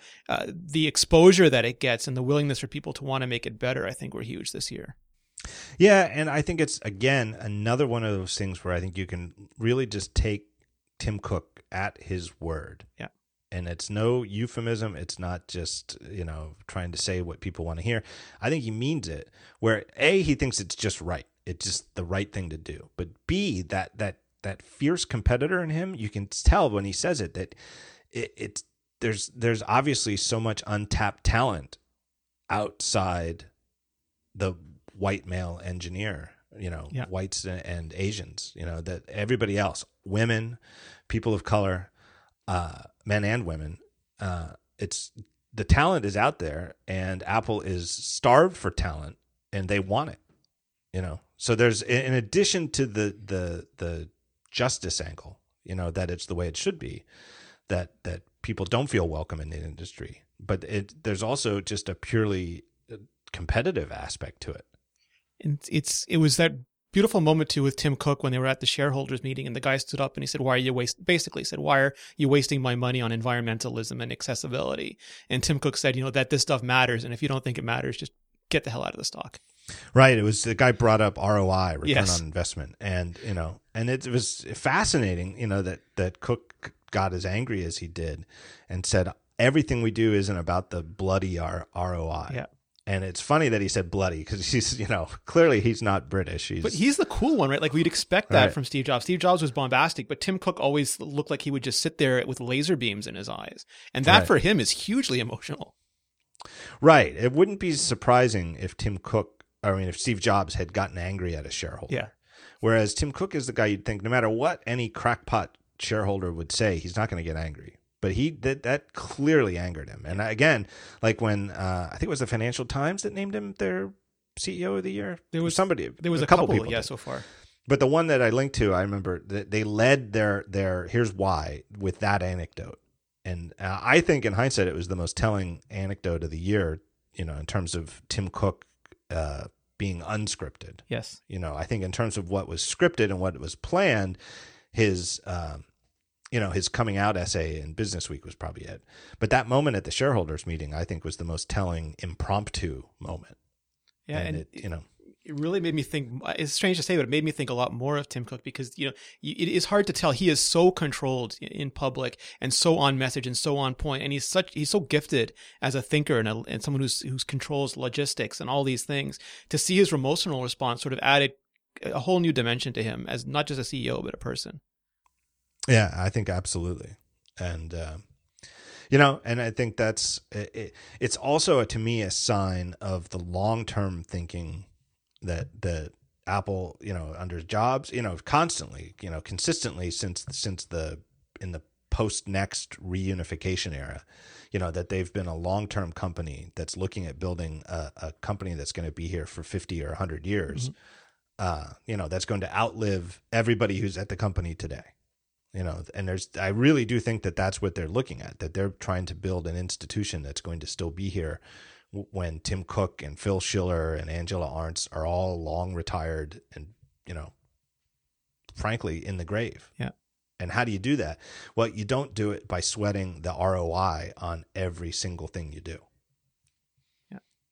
And it's, you know, it, it, the other thing too, it that, and I think it's probably what burned him up is it's not like Apple, you know, has dipped into low profit margins and that they're still spending money. I, think it was in particular with the uh, the the clean energy for the data centers and spending money on things, you know, worrying about things like their environmental impact yeah. on uh, global warming or climate change, whatever you want to call it, carbon footprint. Yeah, it it definitely struck a chord with him. It, it, it was a good chord to have been struck. Uh, and you know it, it, the whole you know social uh, equality angle is has clearly. I don't think Steve Jobs was against it, but it's you know it, Apple is clearly as a company yeah. is clearly more outspoken about it now than they were under him. Well, Jobs seemed to believe that all that stuff was deeply personal. Charity, charitable donations and support for causes was something that he believed that Apple paying the people could let people spend their own money on, but it wasn't at a corporate level. Where Tim Cook, you know, he he took Apple on the Gay Pride Parade. He's put Apple behind uh, equal employment legislation. He's really believed that the power and and wealth of Apple can be used for more than just generating more power and wealth. Yeah, yeah, Absolutely. All right. And what was your second thing? My second thing was I was going to talk about the App Store stuff, but I feel like it's a bit of a downer at the end now. yeah, maybe we did them in the wrong order. well, we should still do it. We'll we'll let Whiskers fix it. Okay. um, right with the uh, what, what the Today View widgets right? That yes. that people, you know, uh, in, in, short, it was like Apple introduced these Today View widgets and at WWDC, and then you know, I think they might have even literally said, "We can't wait to see what you guys do with them." Yep. And then they saw what people were doing with them and rejected a whole bunch of the most clever versions of them. Um, who I, was it? Was it? I think it was James Thompson's pCalc. Yeah that was simultaneously being promoted in the App Store with a banner for great new uses of Today View widgets because was, he added a calculator. So you, you, without even opening the app, right in the Today View, if you if you put the pCalc widget in, you could just do your calculation right there. It was being promoted as a great new widget at the same time that like the review team had contacted him and said, you know what, that's outside the bounds of what we intended to be enabled. Yeah. So you're going to have to submit a new build that takes that out. I mean, it, it sound from the outside, it looks absolutely insane. And I think it's worth explaining, not to excuse it, but sort of to explain it. So extensibility is this huge new feature and uh, everyone is trying to ship iOS 8 and developers are trying to get their apps approved. And app review is, it's the worst time of the year to work in app review. And they bring in as many people as they can and they try to get as many apps as possible onto the store. And as soon as an app is approved, and this is all under Phil Schiller's org, that is, that moves to Eddie Cue's org where they have app editorial and they need to program the entire app store promotion for all that stuff, and all they see is approved. They have no idea what might be going on behind the scenes. It's flagged approved, it's fine for editorial. And then when things sort of slow down again, people who are higher up in App Store review, who have a lot of ideas about what they believe, you know, they and they sincerely believe certain things about experience and whether a button will confuse an average user or whether someone is spending time in notification center and they're not supposed to. It's supposed to be a, a, tri- a quick conduit, and they care a lot about these things, and they'll flag it, and then it'll get removed, and it won't make any sense, and developers will appeal, and it'll go to a higher level and it might end up on the executive review committee's desk and they might say it's fine you know stop worrying about it uh, and but it I think extensibility was so new that it created a disconnect between what was technically possible and what people who had been in app review, you know, at a slightly higher level for many years thought should be the experience on the system. Yeah, I I think that's a very good way to put it, and I think maybe the transmit, um, it was transmit, right? Yeah, Not, it, yeah, that had the sharing to uh, storage services like Box.net and Dropbox and i iCloud Drive. Um, you know that completely within the the they didn't they didn't use any non-private or, or non-public APIs all public APIs the sharing sheet itself the the what's it called move to yeah. whatever you want to call it send to send to um they don't have any control over. It's part of that whole um, uh, inter-application communication that that enables so many of these continuity features and yeah, sharing it's, features. It's one sheet. They can't line item veto certain services. Right, because the system is drawing it, which is yeah. why Apple is opening up, seemingly opening up and letting you do these things that you couldn't do before. Um, and then they were told you can't you can't do this for iCloud Drive. You can't send anything you you can't send anything that wasn't created in your your own app to iCloud Drive. Which meant, like you said, because you don't have line item veto on the services that are listed, that you had to take out the whole thing, and now the app couldn't send to anybody, including Dropbox or Box or anybody who Apple doesn't care about. Whereas it almost seemed like it was exactly why they added the send to in the first place, so that you could do things like that it's again when you look at it from certain perspective, and I'm not supporting this perspective, but I, I, like some thing, like you know, I understand is that they didn't they don't want the line item veto because they think that there can be disputes within companies that would cause one company to sort of remove a competitor or, or remove a service, and that's not to the benefit of the user.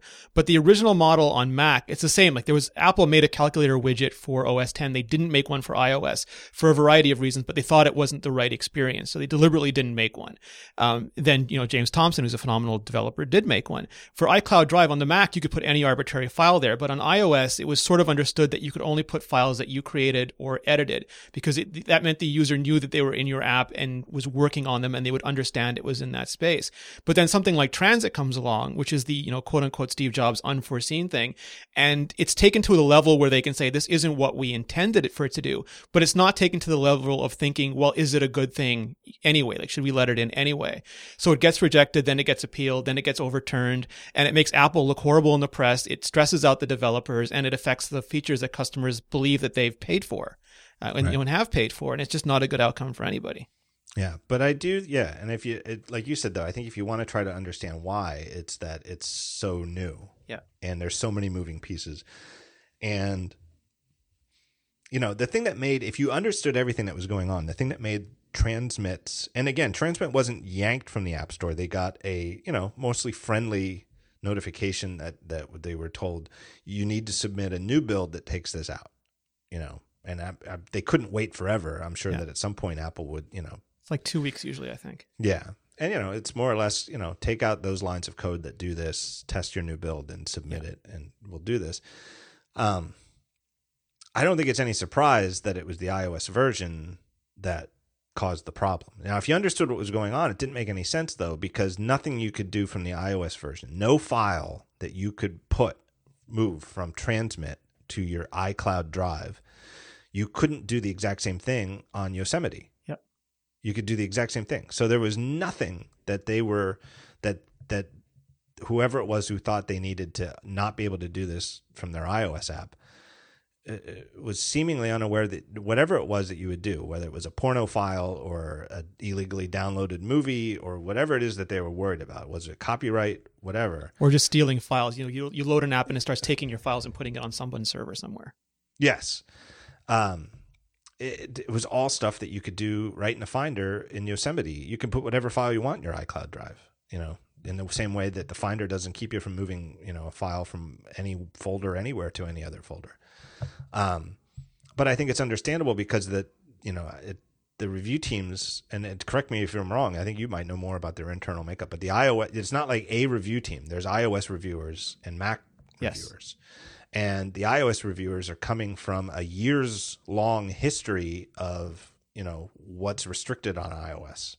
Yeah. And moving files that weren't created in app, whatever your app is, to anywhere else has always been forbidden. And so it's, you know, I could see how it even got high up, not to the highest levels, but pretty high up and they thought, no, this has to be against the rules. This isn't something that iOS does. I wrote a piece about this, and one of the things I just wanted to, to and it, to help people understand is that when you say like Apple rejected it, Apple has these same discussions. Like if you listen to ATP or you listen to the talk show, that's the discussion that's happening inside Apple as well. And there's people advocating very strongly that these things should be allowed, and there's people advocating saying this button here is going to confuse somebody. They'll press it, they'll suddenly be an app, they won't know where they are, and they're not modeling it for me or you or you know Marco or John or or somebody. They're marketing it for our, our parents and you know our non-sophisticated tech-using relatives. And they there are some people who are deeply, deeply concerned that they have a very sensible, understandable experience. Now you could argue that widgets and extensibility in general is is a pretty nerdy feature, and anyone using it probably knows what they're doing. And I think that's the argument that's winning out now. But it, it really is these sorts of discussions. And people want more rules sometimes on the App Store, but Apple believes that the more, my understanding is that Apple believes that the more rules will actually chill innovation. And they'd much rather see James Thompson, as annoying as it is, make a calculator widget, have it rejected, then have it approved, than him to see a rule and just never make it or have to lobby for a change in the rule that might take years. Because right now, as ugly and as frustrating as the process was, we have pcalc, we have transmit, we have all these things now officially on the store, and we have these things officially clarified. And it's only been like two months. It's a good point. Yeah, I would like to see, and I wrote a thing about this, but I would, I think it would be great for everybody if there was a public-facing uh, vice president of App Store. There is, you know, there are really good directors of App Stores. There's really good people in both um, Schiller and uh, Cue's org, but they're split over all these different organizations. And much like uh, software development accelerated under Federighi and stores are accelerating under Angela Ahrendts, I think if there was somebody whose only job it was to make a fantastic experience on the App Store, whether it's making review better, whether it's adding sloppy search you know, finally to the App Store, but just someone who all he had to do was wake up every day and make developers and customers super happy. I think that would improve the situation for everybody. Uh, what's the word? There's a word like uh, newspapers sometimes have them. Ombudsmans. Uh, ombudsman. That's yeah. I was thinking uh, the New York Times doesn't call him an ombudsman. They call the uh, the public editor. Yeah. Only and and I my understanding of why is that for decades they rejected having an ombudsman, and then when they finally added an ombudsman, they didn't want to say, okay, now we have an ombudsman. They just called their ombudsman the public editor. But the idea of the ombudsman is that at a newspaper, for example, the ombudsman doesn't is independent and doesn't report to the you know editor in chief of the newspaper. And so a reader who has a problem with, let's say, the and some sort of bias in the coverage of anything can go to the ombudsman and the ombudsman can conduct like an independent review. I would love to see Apple have a, a, an app store ombudsman. Yeah.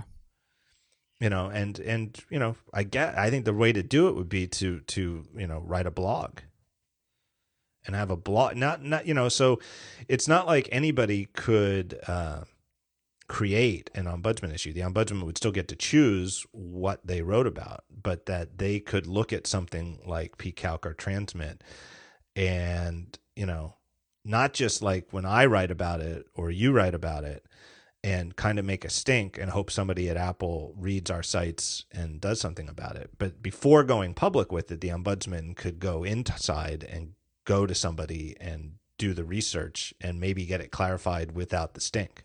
Yeah. Sort of de escalate it before it hits the media and the executives. Yeah, but then the ombudsman, as somebody inside Apple, could then write a post that maybe explains what Apple is thinking.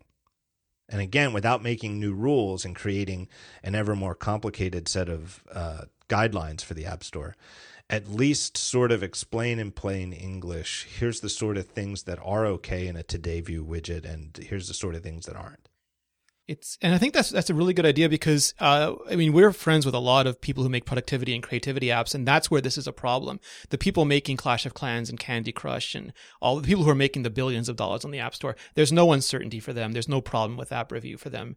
They're all fine. Right. That never. It, I'm sure it never occurred to the developer to make a version of Crossy Road that runs as a Today View widget. Yeah, and yeah, and I mean those those are the easy problems. It's the ones that are that are more black and the ones that are more shades of gray that have these problems. And the other argument that it's killing innovation. I mean, I've had Android devices for four or five years. They have a much easier um, review process than Apple does. And I've not seen the groundbreaking, you know, platform making sort of future apps arrive on Android any faster because of that than iOS. And it's easy to say maybe Android sucks and that's why it doesn't happen. But it's also possible that Apple does add background tasks and they do add, eh, you know, extensibility and they, they do add the features that they need to add to give developers sort of the tools that they need to make these sorts of apps. And it's possible that things like workflow and Uber get made regardless of what app review does because, you know, those things as as cool as they are, they don't they don't come across anywhere near the lines that Apple draws. Well, on the other hand, though, I do think to take a devil's advocate position, you do, we do have far more a far richer variety of of outside the bounds of the st- stock factory OS productivity software on Mac than we do iOS. Yes. The difference is that iOS is starting with this foundation of we Apple are promising you that nothing you install from the App Store is going to do something like run away in the background or, you know, be hard to uninstall mm-hmm. if you don't like it, you know. That you you know, whereas the the risks you take on the Mac of allowing anything and everything that you can download outside the App Store is that you have utilities that can be hard to uninstall. I tried that, to install uninstall BlackBerry Connect and it was a nightmare it's you know it's always i think it's less of a problem than it used to be but it's always been a problem and that you might add uncertainty. And if you feel like you know like a non-technical user like we know that if the fan's running on your computer and you don't think it should be you can go to activity monitor or up there to the battery menu and it'll tell you you know in recent versions who's you know which app is using excessive power. Um, you know but it's it could it can be confusing to a typical user. They don't know to do those things. And what if it's some app that they've never heard of because it's you know the helper app for mm-hmm. another mm-hmm. app. It's a faceless background app that doesn't doesn't even show up in their dock well then what do they do? You know ios has this promise of we're you're never going to have to worry about those things. And you know part of that promise it, it only happens if if everything goes through an app store review process which is why to install a keyboard, you got to download an app. And even though that app does absolutely nothing once you've downloaded it, and if you delete it, the keyboard goes away, it's still the same mechanism to deliver all the new features that they're adding. Uh, it's an interesting problem to solve. And I, I think, you know, I, I use pcalc the widget all the time. I, I bar- sorry, James, I barely launch pcalc anymore because the widget is just enough almost all the time. And I use drafts and I use transmit and I love all these features. And I'm happy that Apple reversed the stuff. I just think that you, like it's worth breaking down the process that happens because the more you understand it. Did drafts get everything back? Yes. Well, I did. I wasn't aware of that. I knew that they that they had had some you know the same type of issues. Yeah. Well, that's good to know. The only thing that was rejected outright was the uh, the app launcher, um, because Apple yeah. really doesn't believe that other things should launch apps. And the guy who tried, there was a rule that says you couldn't have keyboards in widgets, so the guy basically drew his own instead of invoking the built-in one, and that was still rejected. Yeah, I think it comes down to my. I forget what I was arguing earlier, where it's you have to err on one side or the other, yeah. and that at least with iOS, Apple's going to continue to err on the side of um, being a little too strict and you know the side effect of that like the benefit of that is that uh, abusive software isn't going to is less likely to slip through yeah the downside to it is like you said sometimes it's going to take some ugly airing of dirty laundry, public airing of dirty laundry to get it to get it sufficiently, you know, looked at by a high enough level person. And I think I don't want to call it a problem, but I think the sign of the change is that you know Craig Federighi he skews more towards geeky than Scott Forstall did. I mean, it was hard to get AirDrop uh, on on the iPhone, and now we have you know extensibility and and continuity. And App Store review hasn't changed the way software development has changed. You know, they they're they're still very much the organization they were back in the Forstall era, and there's going to be some tension until that's worked out. As we get geekier features, we're gonna the the iPhone was not made for geeks. It was made for for mainstream people. It was a smartphone that everybody could use, but you know geeks loved it as well. And now it's becoming a phone that that works great for geeks because of these features. And I think app app review is going to have to evolve the way software has. Yeah, totally agree. Um, all right, I think that's our catches up. I think that's our year in review. Good year. Yeah, it was. Uh, Excited about next year? Uh, I'm. I can't wait. Everything from the Apple Watch to the theoretically larger iPad to the new features we'll see with it, I'm, and iOS nine. I I think it's going to be a great year. I think it's. I think one thing is for sure. I think one thing when we if we look back a year from now on 2015, I think the first half of 2015 is going to be a lot more interesting than the first half of 2014. Yeah, it's going to harken back, I think, to the first year. I wouldn't be surprised if the first year, uh, sorry, the first part of 2015 is very similar to the first part of 2010, and the iWatch is similar to the launch of the original iPad. Yeah, I do. I because I, I, you know, just off the top of my head, I expect both a bigger iPad and the watch in the first half. Yeah, maybe whether they come at the same event or not, I don't know. But it, you know, I think they're both coming sort of before March, April-ish. I just don't know if the Apple TV will come with them or if that's still in the garage. You know what? Honestly, no idea. Wouldn't be surprised. It would be huge if they did all three in yeah. the first half. That'd be almost unprecedented. And it just as a not to try to you know err on the side of getting too excited, but it would kind of make sense in the context of Tim Cook's previous uh, you know, maybe over promising of what they were going to deliver in 2014 that some of these things, you know, maybe got bumped, you yeah. know. You know, Apple Pay and uh, uh, Apple Watch count as the plural new product categories. Um, but it does seem like when he first started talking about that, I expected a little bit more, like maybe one more thing for 2014. Yeah, well, I think I don't know if you heard the same thing I did, but the Apple TV sounded like last spring, and then it sounded like this fall, and then it sounds like next spring, and it it sounds like that's that's a bigger job than people thought it was originally going to be. Yeah, I definitely heard back at June in WWDC that it, it was uh, it, maybe originally thought that it would come out before the end of 2014, but yeah. even back at June, it was no way. Yeah. It's not even not even feasible for it to be a 2014 thing. And good. I'm happy if they. I mean, I, I liked it when Apple had products spread across the year. I find everything coming in fall just quite a lot to deal with. Yeah, well, and the other thing too that I think made it impossible, and it's not even to get in any details of it, but it's just the simple fact that if it doesn't ship by October, it doesn't ship that year. Yes. That November and December don't count because they can't. They're just it, too late for the holiday season. Yeah, absolutely. You know? That if it can't be announced in October, it doesn't get announced till 2015, and it doesn't get announced in 2015, it's probably like more like February than January. Yeah, and we, would start to see signs already. I mean, if any of those products were like January, February, we'd start seeing things moving. Yeah, like November, December, January. Not that Apple doesn't get work done, but products don't get slated for release yeah. in those months. All right, Rene, more people can find out more, see your great work at uh, iMore, of course, imore.com. Uh, what are your podcasts? List your podcasts. Uh, I have Debug with Guy English. We talk to developers about developing stuff. And then I have Vector with Guy English, Dave Wiskus, and Georgia Dow. We talk about the intersection of technology and humanity. And I do Iterate with Marc Edwards and Seth Clifford, which is designer oriented stuff. Who do you think is going to record more podcast episodes in 2015? You or Jason Snell? I, I, it's it's neck and neck, but I love that. Or maybe Mike Hurley. I mean, it's it's becoming a it's becoming a bit of a of a joke, I guess. They're all good shows. You're prolific. I like here's why I like having you on this show. Because I feel like on your regular shows, you defer to your guests. And sometimes I forget that you're you're even there. I'm like, where'd Rene go? I'd like to hear Rene pipe in. You are so deferential. I like having you here and letting you go off because man, you really know your shit. Oh, thank you. I really appreciate that. All right. Uh, well, thanks to you and uh, go check out Rene's shows and uh, go read iMore. Thank you, John. All right, I'm hitting stop.